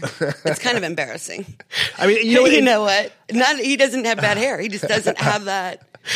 Well, and before all this, and, and, and Hawley to a certain degree was uh, had a disadvantage, and that is that uh, there were some people who claimed he was the ultimate outsider, which of course is not true. Anytime you have Danforth stink all over you, you're not an outsider. But nonetheless, he was a little bit uh, at a disadvantage there because he came in and where I've known him for a, while and he's a good guy. Uh, I, I did think that he was really a good uh, fighter for religious liberty issues and other things, and and the uh, Hobby Lobby case and all that kind of stuff. So he, I've interviewed him before. Good guy, you know everything else, but nonetheless, it was not something that that that I think was a good reflection on our political structure here. This nomination. Now, did he ultimately deserve it? Well, he got the votes.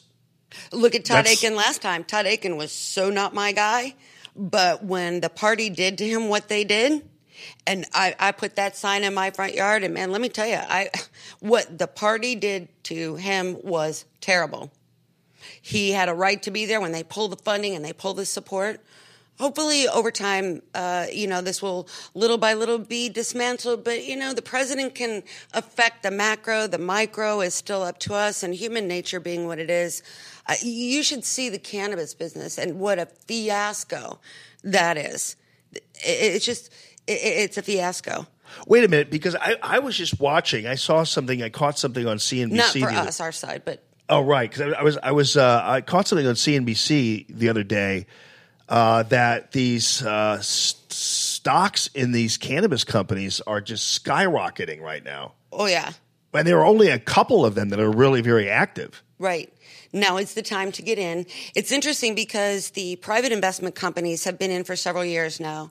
And that's where you would find the individual investor with a lot of money or maybe a family trust because of the banking issues. It's still federally illegal, Schedule One. So banks stay out of it. They don't want to be accused of money laundering and all the stuff that goes with that. Right. But you can tell now that we're on the fast track because the bigger institutional investors are getting in, uh, and you, you're starting to already see consolidation of growers. There's there's just a boom in the technology, whether it's point of sale, keeping track, the delivery uh, uh, mechanism.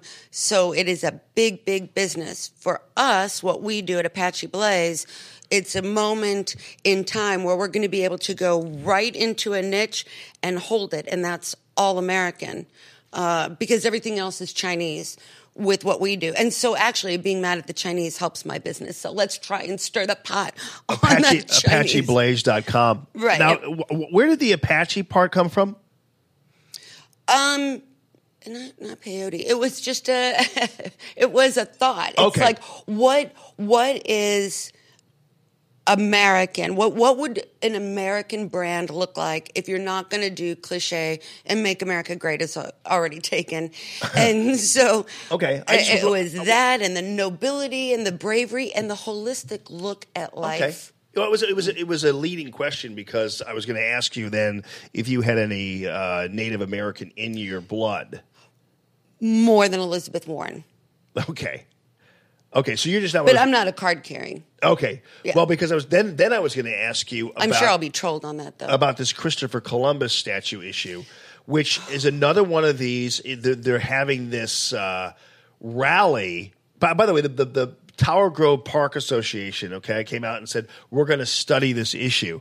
But if you go to the Facebook page of these goofballs, this Chris Singer guy, by the way, I don't know whether you've seen that. I was listening to you yesterday. That's not how big- I learned he- about it. It's an big- event. Yeah, and he's not a big fan of white people. If you go to his Facebook page, he's not a big fan of white people. I'm just telling you. There's our there's our white privilege. Uh, sometimes you'd It's call people like that a racist, hated. but only white people can be racist. So I don't know what he is. But anyway, so so uh, he, this uh, thing that they're doing is is named actually a, um, a Christopher Columbus statue removal rally. That's like uh, you know uh, To him, it's a fait accompli. They will have a happened. demonstration and tear it down, no matter what. right. That's exactly. what is is planned. That's that's what's infuriating. And to my point earlier, and I hope you guys can backtrack or rewind and watch the first hour of the show where I talked a little bit about uh, history, racing, and and and and it ties into even this brand new. Um, uh, movie coming out, which is being lauded by critics. It's called First Man.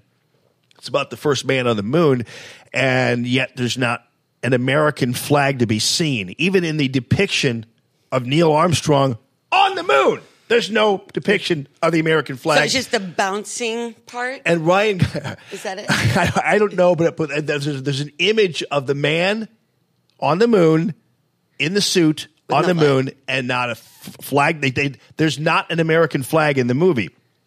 And so Ryan Gosling, who is, I don't know what, what it's about his politics or anything, so he said, well, we thought of this as more of a uh, human achievement than anything else. So we felt we didn't need to put the flag in there.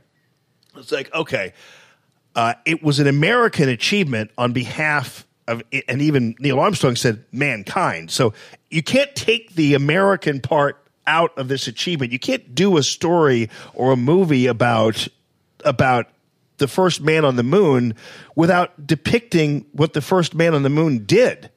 right? I mean, you can't just simply not have the flag planted on the moon. Unless it's fashionable to hate America. Exactly, and erase America's influence. And and my opinion about these people who like this statue thing, nobody cares about that Christopher Columbus statue except for the left wing activists who, like the terrorists who destroy ancient uh, symbols in Iraq. Or like uh, the uh, Mussolini who uh, paved over Roman ruins, or Hitler, who uh, erased certain uh, German cultural elements out there and stole the art and everything else. Uh, they want to create. They do that so that they can erase things to create their own history, and that's always a dangerous thing. And this statue is no exception. I think. Well, if I know the hill, even if it comes down, I'll give it time. We'll put another one up twice as big. Well, and then if you and and, and the whole uh, the, the issue is, and, and I don't think that uh, the United States' treatment of Native Americans is, is anything to be proud of at all. I, I uh, it's it's indefensible in this modern time, uh, and and was indefensible then, although it was in a certain level of It's context. still happening around the world, though. We still participate in some of that. Yeah, Just yeah. not here. But if but if you really wanted to get right down to it, uh, you know, even even Lewis and Clark were mean to Indians. I mean, and and and Except Sacagawea. Right, exactly. She was special. Yeah, yeah, she was right, exactly. Uh, uh, but Yeah, okay, you will be the guide. right, exactly. So, but but but at that point, where does it stop? Where does the where does the effort? Where does it where does it end? Well, are we going to start in the tribal history?